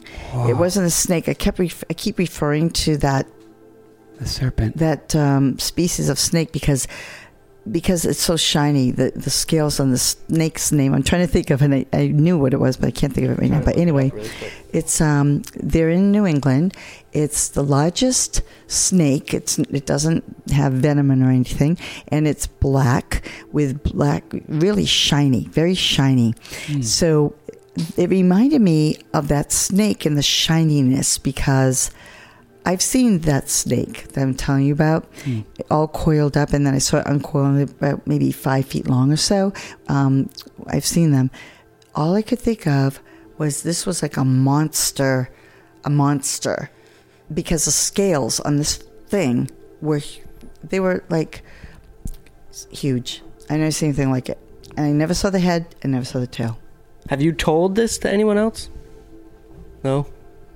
I don't think so because you know you don't like to say that you see something you're no. afraid. Yes. But But you, I mean, I was, this is this is an amazing story. I, I was scared. is- And I don't want to, you know, a lot of people they have a camp there for kids to swim on the other side, and you was know, this I- Echo Lake, or was this the one Echo. above Echo? no Echo? echo, echo. I'll never forget it. Right off the boat landing, probably fifty feet. It was Wow. crazy, and my friends, thank God. I mean, I never would dive that deep alone anyway. Did you say ninety feet? It was about 82. 82, well, it's, it goes down past 82, but where I saw this was about 82 feet uh, in my logbook. Because I always log everything that I'm doing and what, and what I see. And um, I love your studio. It's so comfy. And I, I can tell you have a little fire. fire. go. It's so relaxing and comfortable in your studio here. Oh, good. It's wonderful. And I feel safe not thinking about that thing I saw. I never shared it with anyone because I really I wanted to, but then I was afraid that I didn't want people to be afraid. You know, I didn't want them to be afraid to go to the camp and have little kids. You know, now I'm telling you guys that it's going to be on the air. But all right, everybody, it was 20 years ago, and it was in the deepest part. I don't think you ever have to worry because nobody's ever been swallowed and missing. So, Right. and I'm on the underwater rescue team, and I would have found out. Oh, so man. don't worry. But I'll tell you what, you won't see me diving in there ever, ever, ever. It was my first and last time. Is there any documented species in New England that could that could co- con- conform or, or Believe me, don't think believe me. After what I saw, I did a lot of research to try to somehow find something that would have an explanation for what I saw. yeah? I mean, I, I went around the entire circumference of Lake Champlain Right. solo Yeah. in my kayak. Um, this is about, oh God, maybe 14, 15 years ago. And I met a lot of people, you know, including a minister and his wife that saw, you know, Champ. I, I have an open mind. I never saw Champ in my diving. And I've been in, I don't know, probably almost 200 times I've dove in the lake. Uh, Deep water, not so deep. But I did have a personal experience um, that really made me wonder. And now I have a very, very open mind. Um, being, I was on a search looking for a missing student, and I was there for 10 days. And um, Sorry, this is Lake Champlain now, or yeah, Lake Okay. Champlain. I'm Yeah. shifting from Echo. that's okay. Yeah. I'm shifting from my scary story. Oh my God. Oh my God. And this search in Lake Champlain I did was after seeing that. And um, I kept thinking to myself, at least I kind of have an idea what it might look like, but this thing was so scary. It was so wide, so big, and it was so, sli- it was just slithering slowly around these huge old growth logs. I was like so that scared. image is so, I was so scared. creepy. Its image in my mind. I did not have an underwater camera, unfortunately, with me. None of us did, but we all saw it, the three of us. Um, but anyway, back to Lake Champlain. When I was on the search looking for this missing person, this wonderful um, ferry. Um, he takes the he was taking us back and forth on the ferry to get our tanks filled and everything, and he was so wonderful. And he told me that you know he had over fifty people on this boat one day, and they all saw Champ. they whatever it was but he told me you know it was very long At the surface. mm-hmm. Wow. and not for not for a short time it was on the surface he said for at least five minutes and everybody you know saw it but then you know so i i had an experience about two years after that i have a wonderful friend who lives in plattsburgh new york he is um 40 foot sailboat, motor sailor. I would go up with he and his wife and, and sail all over the Lake Champlain, dive all these different places. But this one time, we were in the water depth from Ferris Rock um, going north. We're in open water in the center of the lake where it's the deepest. It's about 400 feet. And we were, I think we it was 380 feet um, that day that we're in. We're sailing right up the middle of the lake. And they have a, they have a, um, a unit underneath the sailboat that will go off if and it's very accurate if you uh, you know there's a lot of rocks that come up from the bottom and things like that you might be able to hit but we're in the open ocean and i was standing right next because I always am interested in the depth. They don't dive, I do, and I'm always interested in what, how deep is it under us? Because I, I dove and found a lot of um, Island, found a lot of artifacts I donated to the historical site. But that's another story. But this is a creepy one. This is so creepy. So all of a sudden, Don's at the wheel. I'm right next to him. I'm looking at the depth, and that alarm went off. It, it went off like, and it's so loud. And I'm looking, right? 382, 382, 390, 390. Six feet, six feet, eight feet, What? 12 feet. And it lasted for like, I don't know, maybe three or four minutes. I'm like, Don, look at this, look at this. And he goes, he goes, there's no rocks out here. I've been out here for all my life. There's no rocks out here. And I said, look at Don, look at, look at this depth. And so I, I said, just watch that. And I started to hang over the side of the boat, you know, the sailboat, to see if I could see something because it was only six feet under us. You should be able to see something. But because the boat is it's quite deep in the water, you know, it's a big boat. So it probably with the the boat and the depth, it was probably more like 12, 14 feet down, so I couldn't see it. okay. But then it just stopped. The alarm went off and you were back to two, three hundred feet. It was crazy. What? It lasted for a few minutes. It was just going, and then went back to 380. we should explain to our non-New England listeners that Champ is kind of Lake Champlain's version of the Loch Ness monster. It's Yes. there's been sightings. people believe, other people don't believe, but we just I just wanted to clarify that for people who don't know. Yes, and even goes back hundreds of years. Even mm. Native Americans and mariners on the lake have done drawings and recorded it. Well, not the Native Americans were not the same. They don't really put any written documentation. It passes down through their verbal. But the even hundreds of years ago, there's evidence. I mean, there's drawings of mm. these things, right? So anyway, that was kind of a that's the closest I would have to say. I've never seen it, but that experience and Don said, I've been out on this lake for more than 40 years and he said, I have never had this happen to me. Could you get a distance No. of like how No. long? Well, I don't I asked him that. I, we were going 7 knots and it lasted for about 3 minutes. So it was cruising with us, I think, underneath Right. the boat. That makes sense. Yeah. And somehow, like, you know, dolphin like to cruise, you know, out in the ocean Yeah. with us, but this was under us and for about three minutes. So, eh, you know, when the alarm started, it's kind of hard to know if it was going slower or faster. I don't know, but that's the closest I have personally ever come to um, actually seeing, getting the chance to see it. But I met I, I spent three and a half weeks. I did the entire circumference of Lake Champlain, all of it, over 500, I think it was 508 miles. And I met along the way because I would pull my kayak out, and I didn't meet a lot of people because I started the day after um, Labor Day. I wanted to do it, you know, solo, quiet, memory of my friend that drowned there, who's a student, uh, Jefferson Arms in Westminster.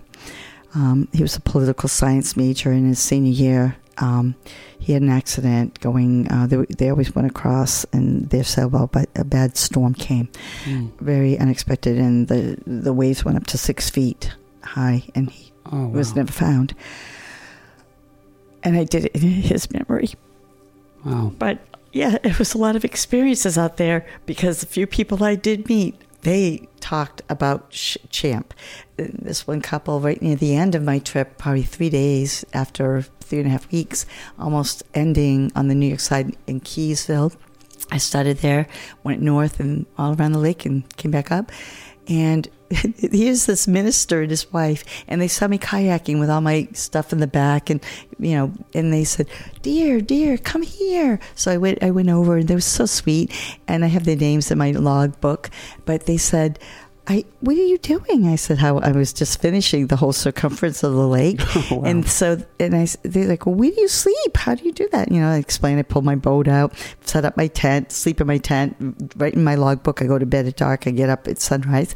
And they're like, well, you can bring your boat right up on our property. And then I did. And I set up my tent. They want to make me dinner or whatever. And I said, no, no, no. I've got to stick to my, this is a wild trip. I'm not going to, the end, have anything like that. And so they understood. They wanted to give me a coffee. Nope, nope, nope. I have everything with me. So they were so sweet. But um, the man was a minister and um, her, the husband and, and um, they had a son and they went into the most explicit detail.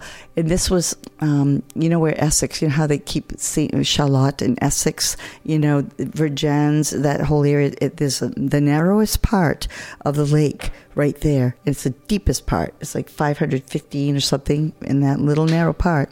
And it was there um, where they were out in their boat, a rowboat, no no motorboat, and they were fishing. And um, they told me what they saw. And then as they got closer to the shore, they said you could see the water was all like mucky and murky, and whatever it was, it was eating. They think eating the big long weeds that grow because you could see. They said oh bare spots where like weeds were gone and such. And so that's my closest personal experiences, meeting over the years people that seem so authentic. It's so real. And so you really have to wonder, but that day on that sailboat, whoa, that was pretty crazy. Yeah. So, what what would you? What do you have any idea? Like, what do you what if if Champ, if Champ was real? What do you think it would be? prehistoric. I think so because I firmly believe that where it's very deep, you know, 400 something feet, when they put um, expeditions with submarines underneath there, just it's crazy because it's it's all gravel and rock and in in this deep part. I believe that Lake Champlain, Lake George were connected thousands of years ago. And I firmly believe, of course, we had salt water, the oldest reef in the United States. Where is it? Grand Isle. Remember Isle La Motte, the oldest reef in the world, Lake Champlain, Wow. north, north of where this is.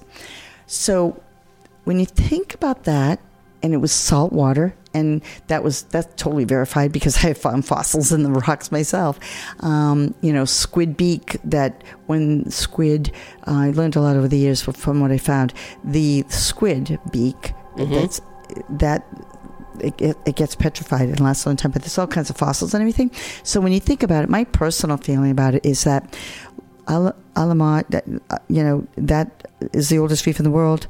And then you've got thousands of years ago, Lake Champlain, Lake George connected. And I somehow feel that there could be tunnels or something underneath these two bodies of water and that mm-hmm. they're still somewhat connected. And I feel that it is very, very, very possible in that kind of depth, which the majority of this huge lake, the sixth largest lake in the United States, I feel very strongly that there is a strong possibility that a prehistoric lived through this. I, I, I do believe now. I always had an open mind about it, mm. and I really is. I always said until somebody proves it to me. But between those that couple I met and the whole detailed description of what happened to them and what they saw, and also what happened under my friend's boat, I have a whole different feeling about it now.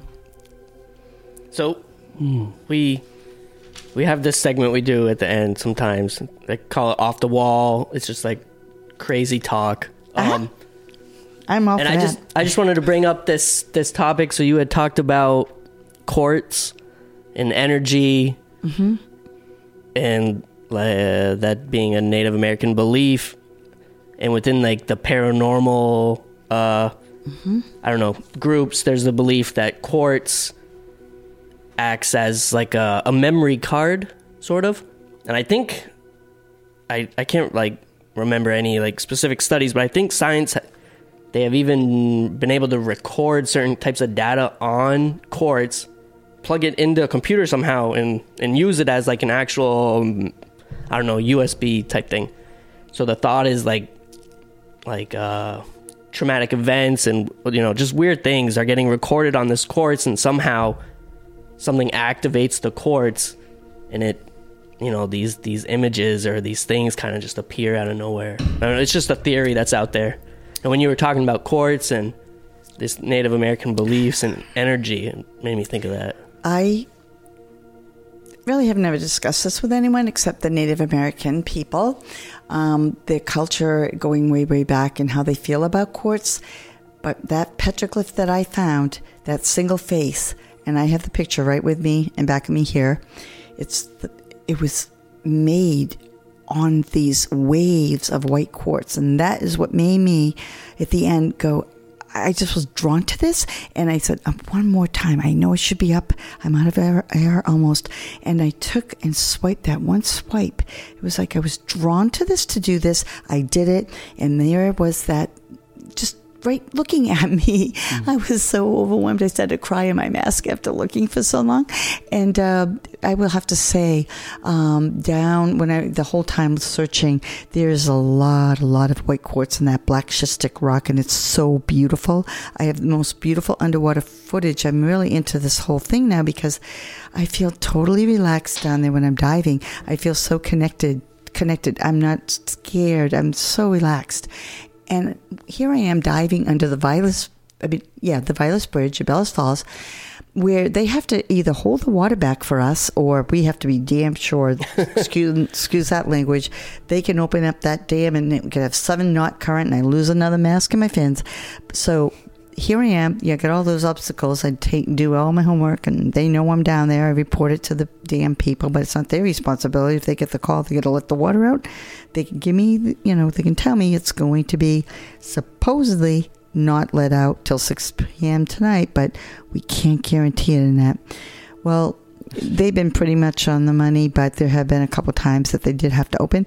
But when I'm down there, here I am, my very first dive, except when I was searching for that missing person and I'm down diving in these whirlpools of bottles.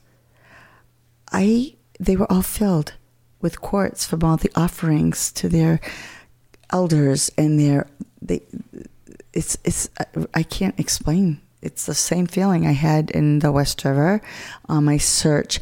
I don't know what it is, but I am very intuitive and very connected to the earth and very connected underwater. I'm not scared. I'm totally relaxed unless I'm on a search and I'm really, you know, anxious trying to find the person. But when I dove in that those whirlpools, it's like you almost feel so energized, like you just want to really look at it. And down there, it was like they were all filled with like you know little pieces of it and large pieces of it and i would just pick it up in my hands and look at it and try to dig down to see how deep it was. And it was like two to three feet deep in these potholes. Mm. uh, not all of them but most of them. And it's all beautiful just like brattleboro just like the west river the same black schistous rock. And when you're up at the top looking on the land there's another weird thing. With the petroglyphs are up on land, if you look down, you don't see what I see from the water because the ledge that goes it goes all the way down right into the water, just like Brattleboro, and whirlpools and everything, just like Brattleboro. But what I haven't told really a lot of people yet, but I'm filming it. These are the some of the whitest bands of quartz, white quartz I've ever seen anywhere, but people can't see them Mm. Only if you're on the water mm. and only if the water's low. But it used to be low, right? But these bands are like five inches, six inches wide, and right where those petroglyphs are at the top, it's if you went straight down to the water, it's very dangerous. I wouldn't advise it, but you went straight down from there into the water. They it is amazing. I never saw it before from the land. I've only seen it this year diving and is it's energizing. There's something to it. I don't know what. I don't know all the things that you just said, but I know how I feel around it. And it's that and the combination of the history, the culture, the fish, the, you know, what happened along the river and their way of living. And it's so respectful. I'm so respectful of nature and the water. Yeah. But I feel it. I feel something. They must be so infused with power. I mean, with right. the history and the, and just. I've never felt like this in my entire life. I have over three thousand dives in my life. That's and it's an average of two hours, but some only you know half an hour. But and that's and I don't have any of them documented from my trainings, so that's a lot. I probably have six thousand hours underwater, and I've never in my whole life, anywhere in the world, anywhere, had this very comforting, very, there's something to it looking for these two, around these sites with the petroglyphs and the eagles, and there's eagles there too, in Bellows Falls. Mm. I've, when I'm in the water. It'd be interesting to bring like a EMF detector down just to like, just to see. It's like a, picks up just, you know, energy. Will it pick it up underwater? I, I'm not exactly sure, but you should look It'd be interesting it. just to see if anything's coming off of the course. You should itself. look into it because if if it did, I mean, I am not um, well versed in this, but I would be happy to take it down in this most beautiful, beautiful. It's there's like eight bands right next to each other with about an inch or two in between them. Oh wait, there's one more place, one more place. I found this year. Never saw it before. Williams River, where it goes into the Connecticut River in oh, wow. Rockingham. I found uh, I found the same thing. I was snorkeling, and before Hurricane Irene, you never would notice this before, but when the river was so high and it took like the moss and took the stuff off, there it's only like it goes down about sixteen feet. The rest of the river is like you know three, and I found this hole. I have it on video.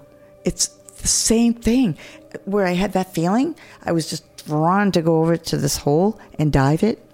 I was so into it. Two hours just looking at the rock. I'm just looking at the rock. But I kept thinking, there's got to be petroglyphs here. There's got to be. Because it was the same thing. Right. It's almost like it. They're they're there. They're mm-hmm. there. Why wouldn't they be here? You know. Mm-hmm. That's interesting. I grew up on that river, the Williams River, but you did uh, in Bartonsville. Oh, you are so amazing. Like right, right above. There's like a little waterfall. yes. Yeah, right above there. Little? It's not very little. It's Well, huge. yeah, yeah, They were generating electricity. Is that what you're talking about? Right to the right as you go over the bridge, and it's on the right, and there's a great big giant gorge. Yeah, I think so. Uh, It's it's up past the bridge. So Yeah, that's an amazing area too. The whole river is like so spiritual. Like you just had that feeling. yeah. I had an incredible, incredible find after Hurricane Irene out there. Very another very spiritual thing too. Amazing. You know, I volunteered a lot of time looking for people's belongings, and this one man, uh, Bill, I don't remember his last name, his whole house. His dad used to live in this little house right on the Williams River, um, on the Chester side. Um, and what happened was, um, he knew I dove, and he told me what happened to him and how the whole house was taken away and washed out down the river. And I saw it um, on Parker Hill Road. Part of the house was like hitting the bridge. And so I volunteered to help people find things that they lost. And of all the things this man lost, what meant the most to him, and he told me and shared it with me, he his sister, he was very close to her, and she she had cancer and it was terminal. And um, before she died, she gave him something, you know, that really meant a lot to him, and it was a full size Carhartt one piece suit, right, um, the goldish color one. And so he said it meant the world to him to have this, and she gave it to him. It was like right before she died, and he said, "And I don't care about the gun or you know different things he mentioned that he lost." Or the house. I care about that, but I'm sure you'll never find it. I said, You know what, Bill? I'm going to try. So I went for three days in a row by myself. And I said, um, I want you to check in with me every couple hours because I'm going south and I can't go, you know, back to about all the rocks and everything. This is the God's only, God's honest truth. I'm so into like looking around and trying to help. Most of the time, I have to come out of the water, take my fins off, and walk in the shallow water, go back into the deep holes. And then I was underwater in a deep hole, and I don't know why. I should have just kept going, but south. But I had this feeling come out of the water. Swear to God, I come up from the bottom. It's about maybe 12 feet deep. I look up. That water got got 30 feet high, right? It got mm-hmm. so high. Right. Mm-hmm. Yeah. Guess what happened? I swear to God, I come out of the water and I'm just kind of looking around. I looked up. Hanging from a oh, tree of course. at least 20 feet above my head was this Carhartt suit. No way. I couldn't see Carhartt, but it looked like what he described in the color, and it was caught on a branch. What I'm, I couldn't wait till he got there. I got out of the water, took all my stuff out. I'm looking at this tree. I'm like, I can't climb up there. There's not enough way, not a way. He got there with one of his friends to check on me. And I said, Bill, you're never going to believe this. It's a miracle. I don't know how to explain it. I said, look up over your head. He looks up and he starts to cry. He goes, "Oh my God, that's the suit in it. That's the Carhartt." I said, "Are you sure it might just be another person's?" He goes, "That's mine." And then they went up into the tree and took it down. It was all filled with sand, you know, from g- tumbling all the down, way down the river, and it was his suit. That's incredible. That, yeah, that's amazing. Wow. I, w- I would imagine that would be long gone. I started to cry.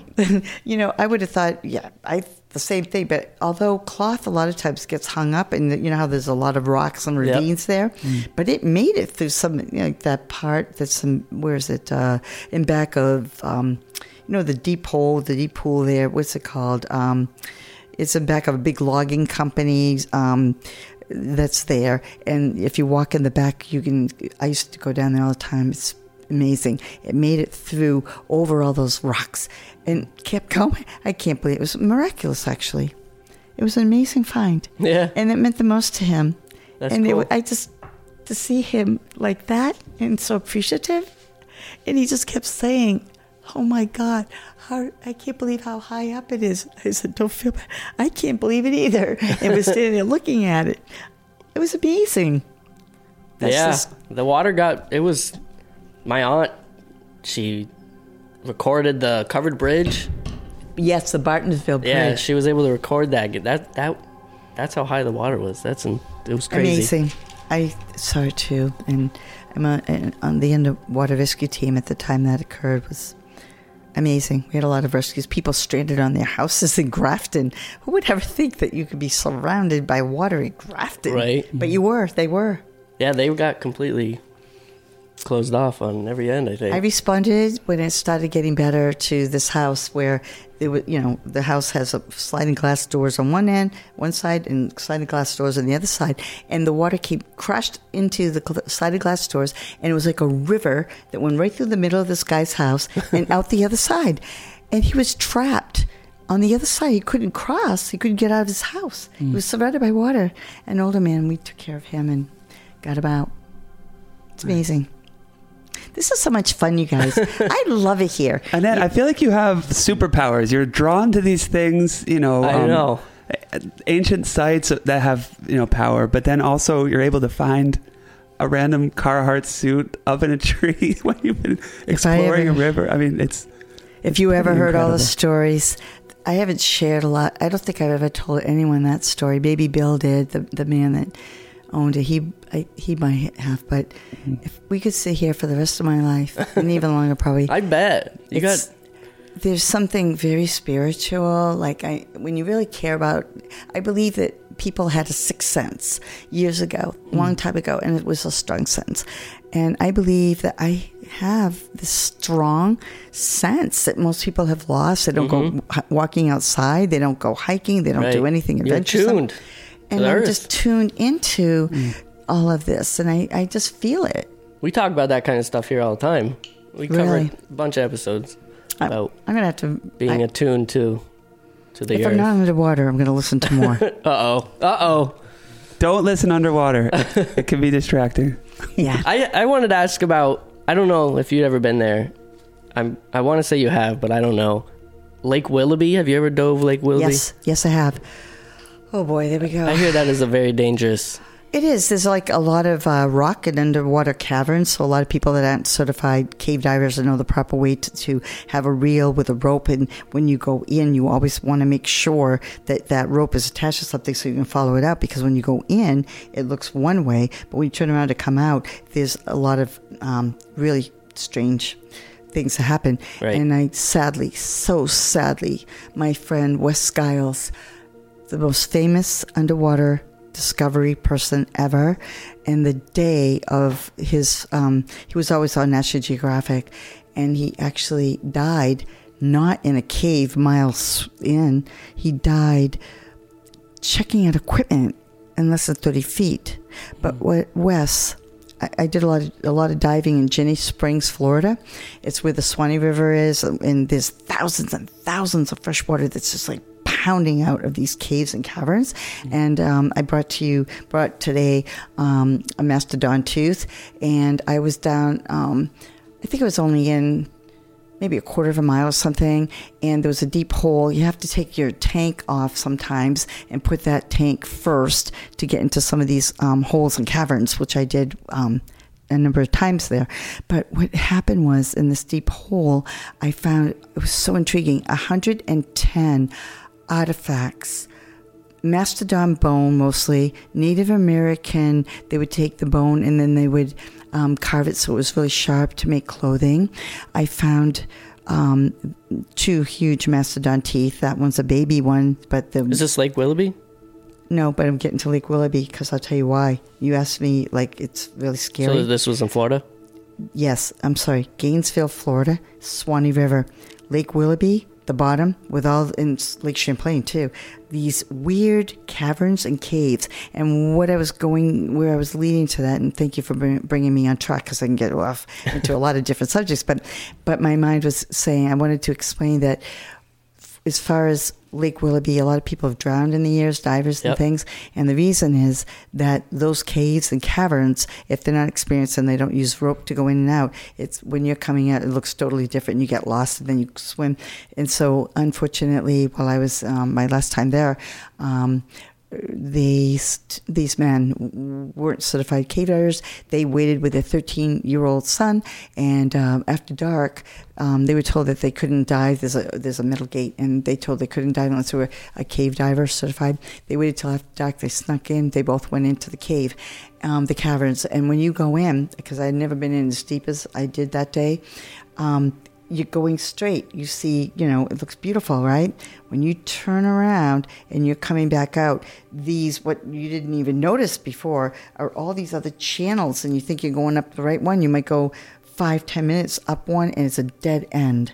And they were both found by my friend Wes. And um, when I think of Lake Willoughby, the way that some of those areas are, with you know, everybody, if you're a diver and, and you're new at this, please bring a rope with you and a reel. And if it looks like a cavern that you want to explore, please don't do that. Please don't.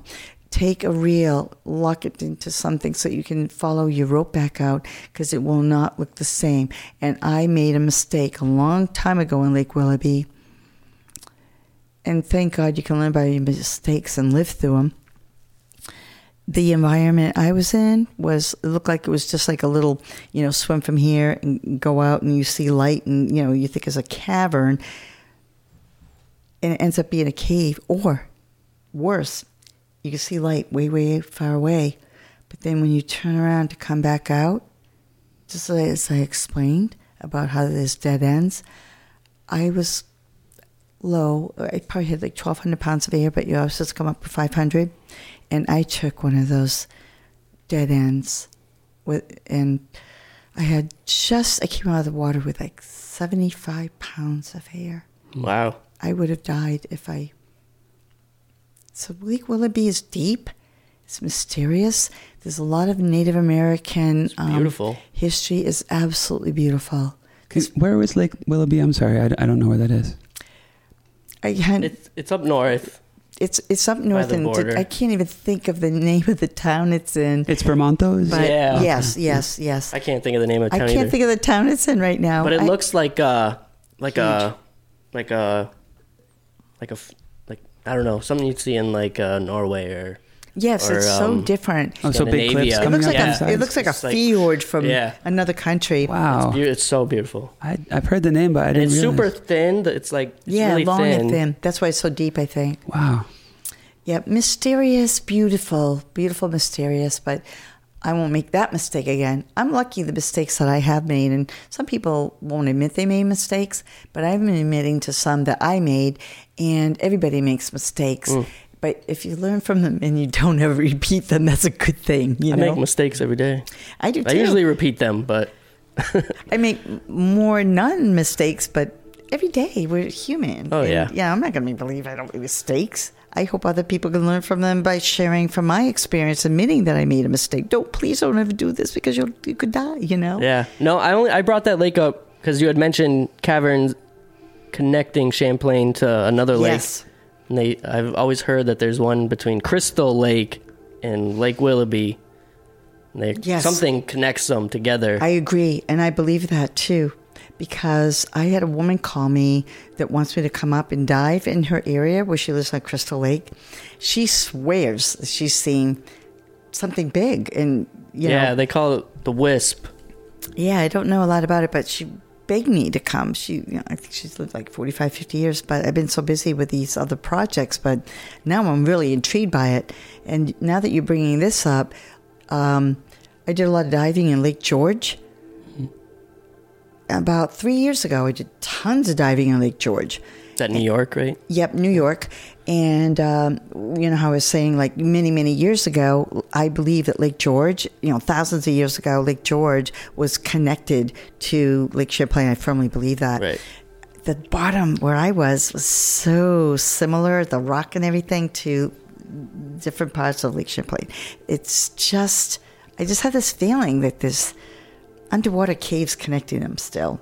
Yeah, I mean, there are canals now that connect the two in today. Uh, uh, today, right? Like with locks and things like that for yes. shipping to go through. Yes. But but before any of that was around, there could be underwater connections between the two bodies. I think so. I really feel strongly about that wow. because of the current and everything. Mm. Because where the deepest part of the lake is when they did a survey, underwater survey for shipwrecks years ago, it's very strange looking because it's it's not like it's like going in the abyss. I call it the abyss. The two holes I've done near the French King Bridge. Mm. Thirty years ago, my friend and I were tied. We're going down the river in the pontoon boat. I'm looking like I always am at the thing, the um, you know depth finder, and it's like 32, 32, 32 87, 87, 87, 32, 32.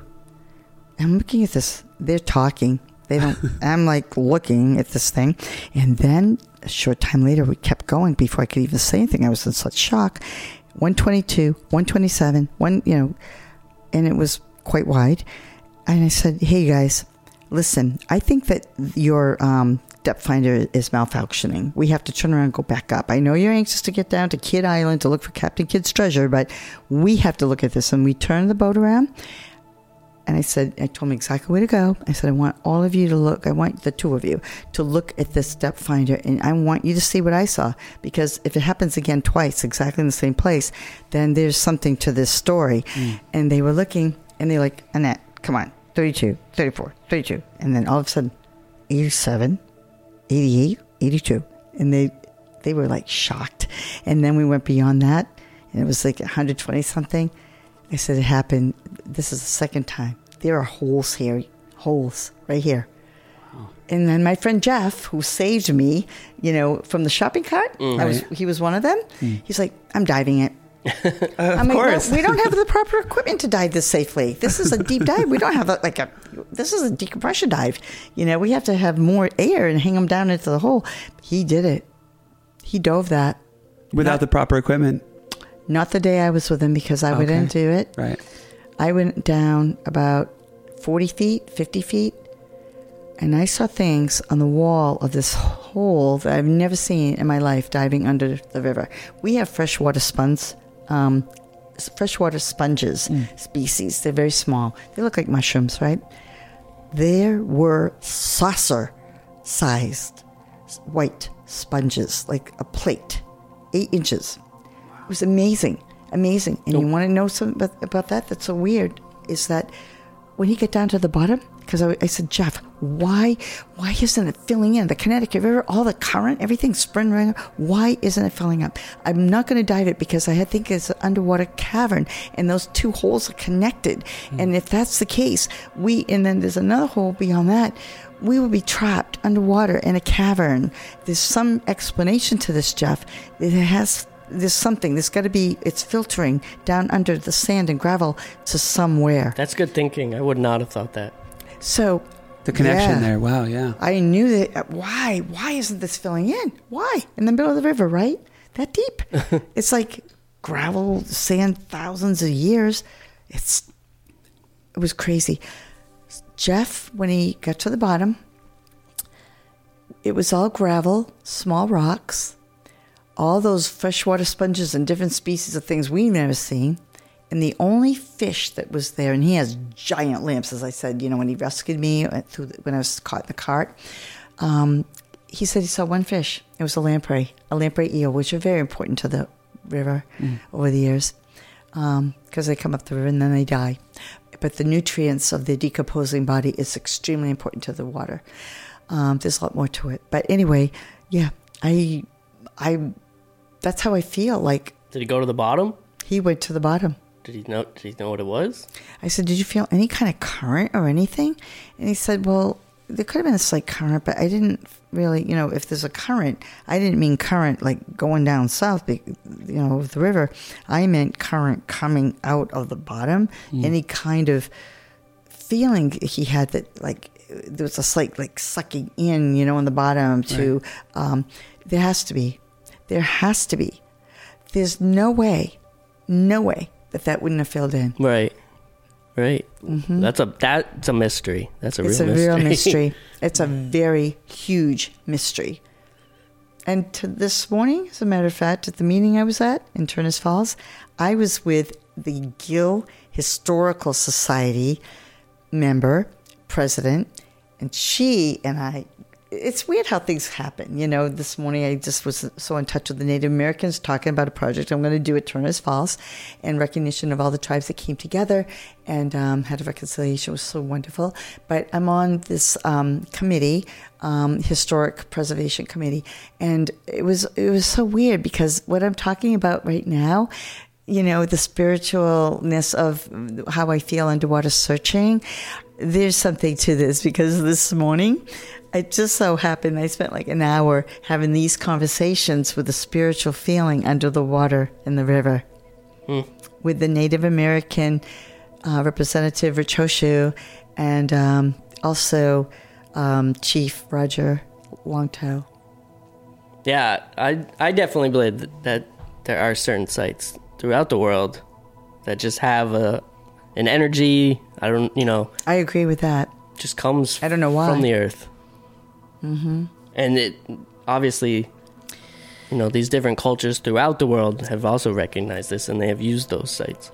I have so much more, and I, I don't know how much time we have, but over the years, I met a lot of people.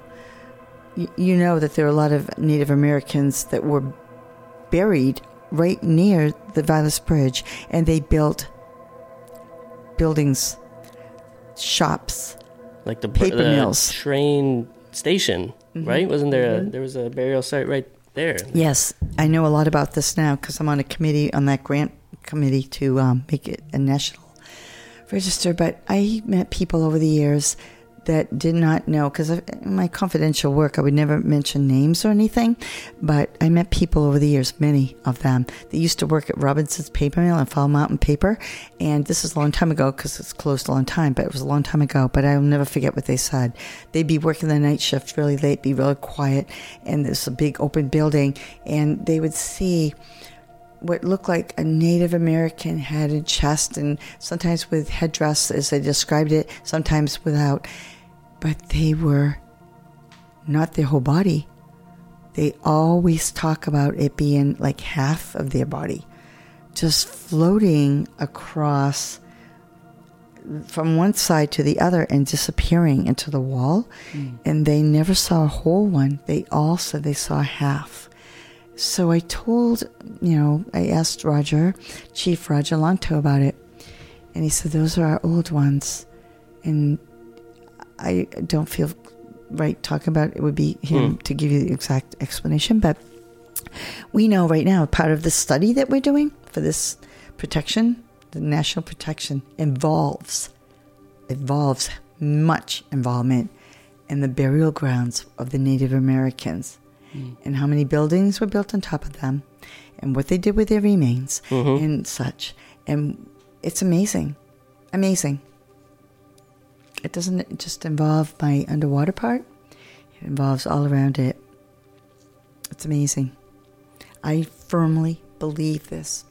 It came from reputable people that very honest, wonderful, older, older people that worked there for years. And, you know, they made very little money. And back then they just really struggled, a lot of them, but they were so great. There's some of my favorite people I've ever met in my life. I learned so much from people I meet with my diving. They help me so much. And, uh, yeah, it's amazing. So I guess there's one last thing that, I, at least for now, that I wanted to cover. we Um, have to have you back as well because know, I, this feel like is- there's so much more that we, I want to ask you about, and we're already going really long today. But no, Nick, I would please do. But I, I, I would hope, Annette, that you would want to come back someday again and, and talk more about this because this is about the most fascinating thing I've ever heard. if you're interested in what I do, if you're interested in some of these, I don't really tell people usually because they wouldn't believe me or they would think I was crazy. Um, and I have strong feelings with the connection that I feel underwater. But anyway, I, I could spend the rest of my life telling you of the thousands of dives I've done. I've never made one single dive ever that I didn't find something or see something very unusual. Oh so you can ask for the question, and I'd be happy to come back for a second round because this is a great studio, Yes, please. very comfortable, and you guys are really fun. Oh, Annette, you are great. You're so charismatic, and you're just like leading this whole thing. It's I was- making I it was so, so easy nervous. for. I was too. Maybe that's why the fish come to me. They feel comfortable I- with me. yeah. I feed them out of my hands all the time. And I, I still can't believe that. I would be so, just so scared. I am No. terrified of, of the deep and not knowing what's know. there and not being able to see. But it's I'm totally comfortable as long as I don't go to Echo Lake. right. And You that will fascinates. Never is a see me fascinating. in Echo Lake. that's totally fair based and on I that am not. I'm not one of these people that say, "Oh, yeah, I'm so brave. Nothing scares me." That scared me. Would it be all right if I asked someone, um, if I told that story to? s- I mean, obviously people are going to hear it, but Right. Um, I yeah, we're not talking just it feels very comfortable, casual here, like I'm talking to just you, but I I know that I never shared this with anyone, and you can talk to anyone you want about that because what I shared today, I did not use any you know personal information any names anything confidential i actually shared with you experiences i had and i have a lot of them a lot of them and i shared with you these experiences because i mean who knows I might not be here forever and nobody would ever know. So I decided to share it with you guys and your What, audience. what an honor I- for I us. know. This is so cool for our podcast. Thank you so much. You're Yes. welcome. You're welcome. I, I just mentioned that because I I talked. Uh, I don't know if you you might have heard him. Uh, Joseph Citro. He's an author. He's but he deals with like the paranormal stuff. Uh, and he might know something about that story. So I just wanted Really? to ask him. Well, I say yes. I would be very interested in talking with him and hearing his take on that. He's like uh, an encyclopedia of New England. Where does he live? What state? He lives in Vermont, in Windsor, I believe. We believe. probably shouldn't give too much confidential information because he sounds interesting. Everybody would be calling him. Oh, everyone. He's very popular. He's quite man. a famous literary figure. Yeah, he's All right. very popular. I think I've actually heard of him. I should have heard more, but yeah. But yeah, you, you- can you run it by know. him. You can definitely run it by him. Yeah. And I guess the last thing I wanted to ta ask you about, we don't. Need, it doesn't have to be very long. Uh, this the Captain Kidd treasure thing that you just met. That sounds interesting. Oh, it sure is. I can't tell you everything about that, but I, but I will tell you this. Wait, you can't tell us everything? Not Okay, everything. Now that. I know you, I, I know you guys have a large audience and a large following, and I And can't. it'll be a lot bigger after this episode. I, I believe it. I will say this though, you know, um, going over the French King Bridge for so many years, and also where I was diving where those holes are, happens to be near the island. And the day that we went out and we discovered these holes, we were actually going to give it a shot to see what it looked like underwater at Captain Kidd's so-called area where he the boat came up from Long Island, and there's the evidence. There's absolute evidence. I did so much research about the Scarred Island, all these islands down off of Long Island. He brought the ship up the up the Connecticut River. It was more narrow then. There's this island um, called Kidd Island. You look on a map of the river, and you will see it. Um, I always wondered why was that called Kidd Island. Well, after I looked into this and got a lot of research behind my belt, I went to the Northfield Historical Society, where I proceeded to um, one second, please research and find that it was always a rumor and it talks about years and dates and you know over the years of and, and they state in their historical history of northfield that this was that this happened.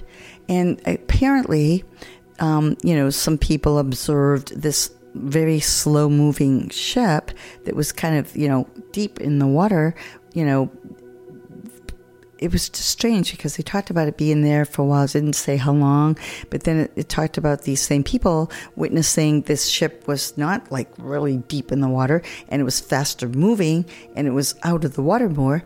So they just put two and two together. And Captain Kidd actually, you know, where Route Two is, and he went to Boston and all this, and he was actually hung um, there. But but anyway, so I did all this research and everything, and. Um, the weird thing about this research is it just kept leading to these, you know, documented type things that happen, people eyewitnessing, seeing it come up.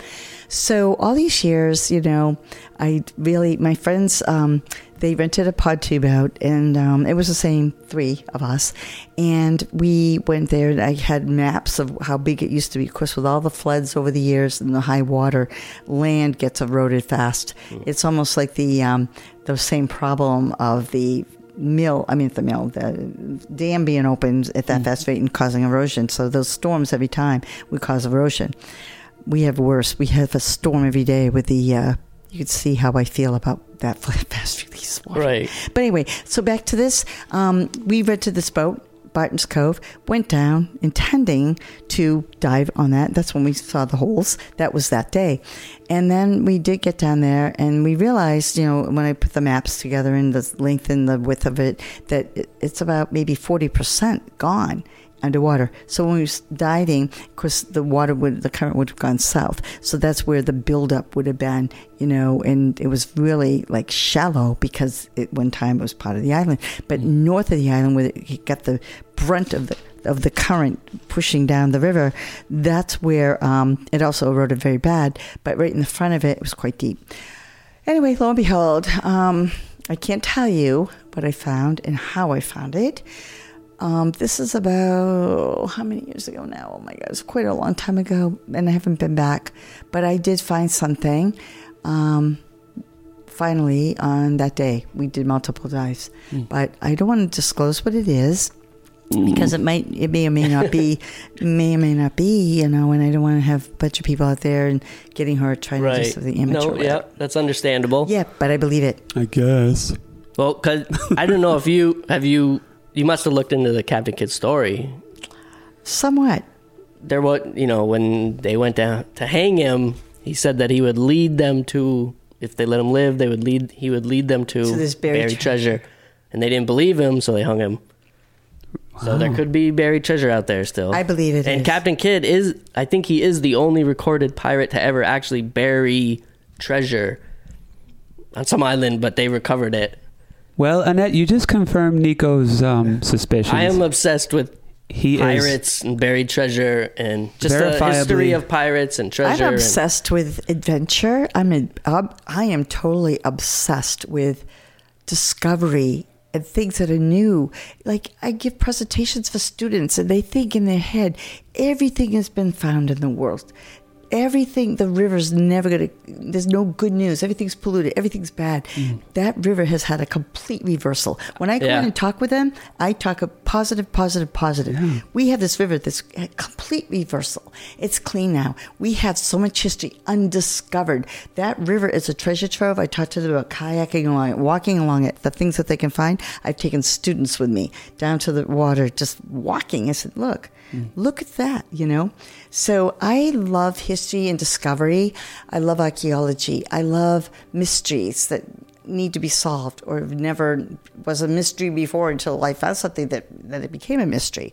Um, but I have a totally, totally open, total open mind. From what I've seen over the years, there's no question. The feelings that I have that are so intense searching for the Native American um, petroglyph sites, because my intention is not to hurt them hmm. or disclose them for any reason to benefit me, no money, I don't care about that. I just want to to discover it. Mm-hmm. So because I have the right frame of mind and what my intentions are and my heart, I believe that that is why I was, you know, I, I just feel so connected. Hmm. What a positive message to take away. I mean, I'm so glad to hear that the Connecticut River is recovering the way that you say it is, and It really is. and it's so it's so refreshing to hear somebody like you talk about doing the right thing when you are are, are mm, having these experiences. You know, going to the the Native Americans and making sure that it's all done the right way, you know? Respectfully. respectfully. Exactly. That's And they were the first one, people I called. yeah. It's so it's so refreshing to hear that, and I just I'm just filled with positivity after this conversation. it's so cool. So if I do come back, you have to remind me to tell you the last thing that happened on the day that I found it that was so weird and it was so connected to what this man said to me, Native American, how it all happened. It would be like 10 minutes maybe, but remind me. We'll leave it as a cliffhanger for your next appearance. Then we're definitely going to have you back if you'll come. Yeah, you'd want to hear this. Oh, yeah. I never shared it with him. It's very spiritual. I don't think he would mind if I did, but Now I want to ask you. now. So with that, I have many more stories of, I mean, many, many more. My advice is don't be afraid to be on Lake Echo Lake. This thing lives on the bottom, apparently. Nobody's been missing, um, but you won't see me diving there again.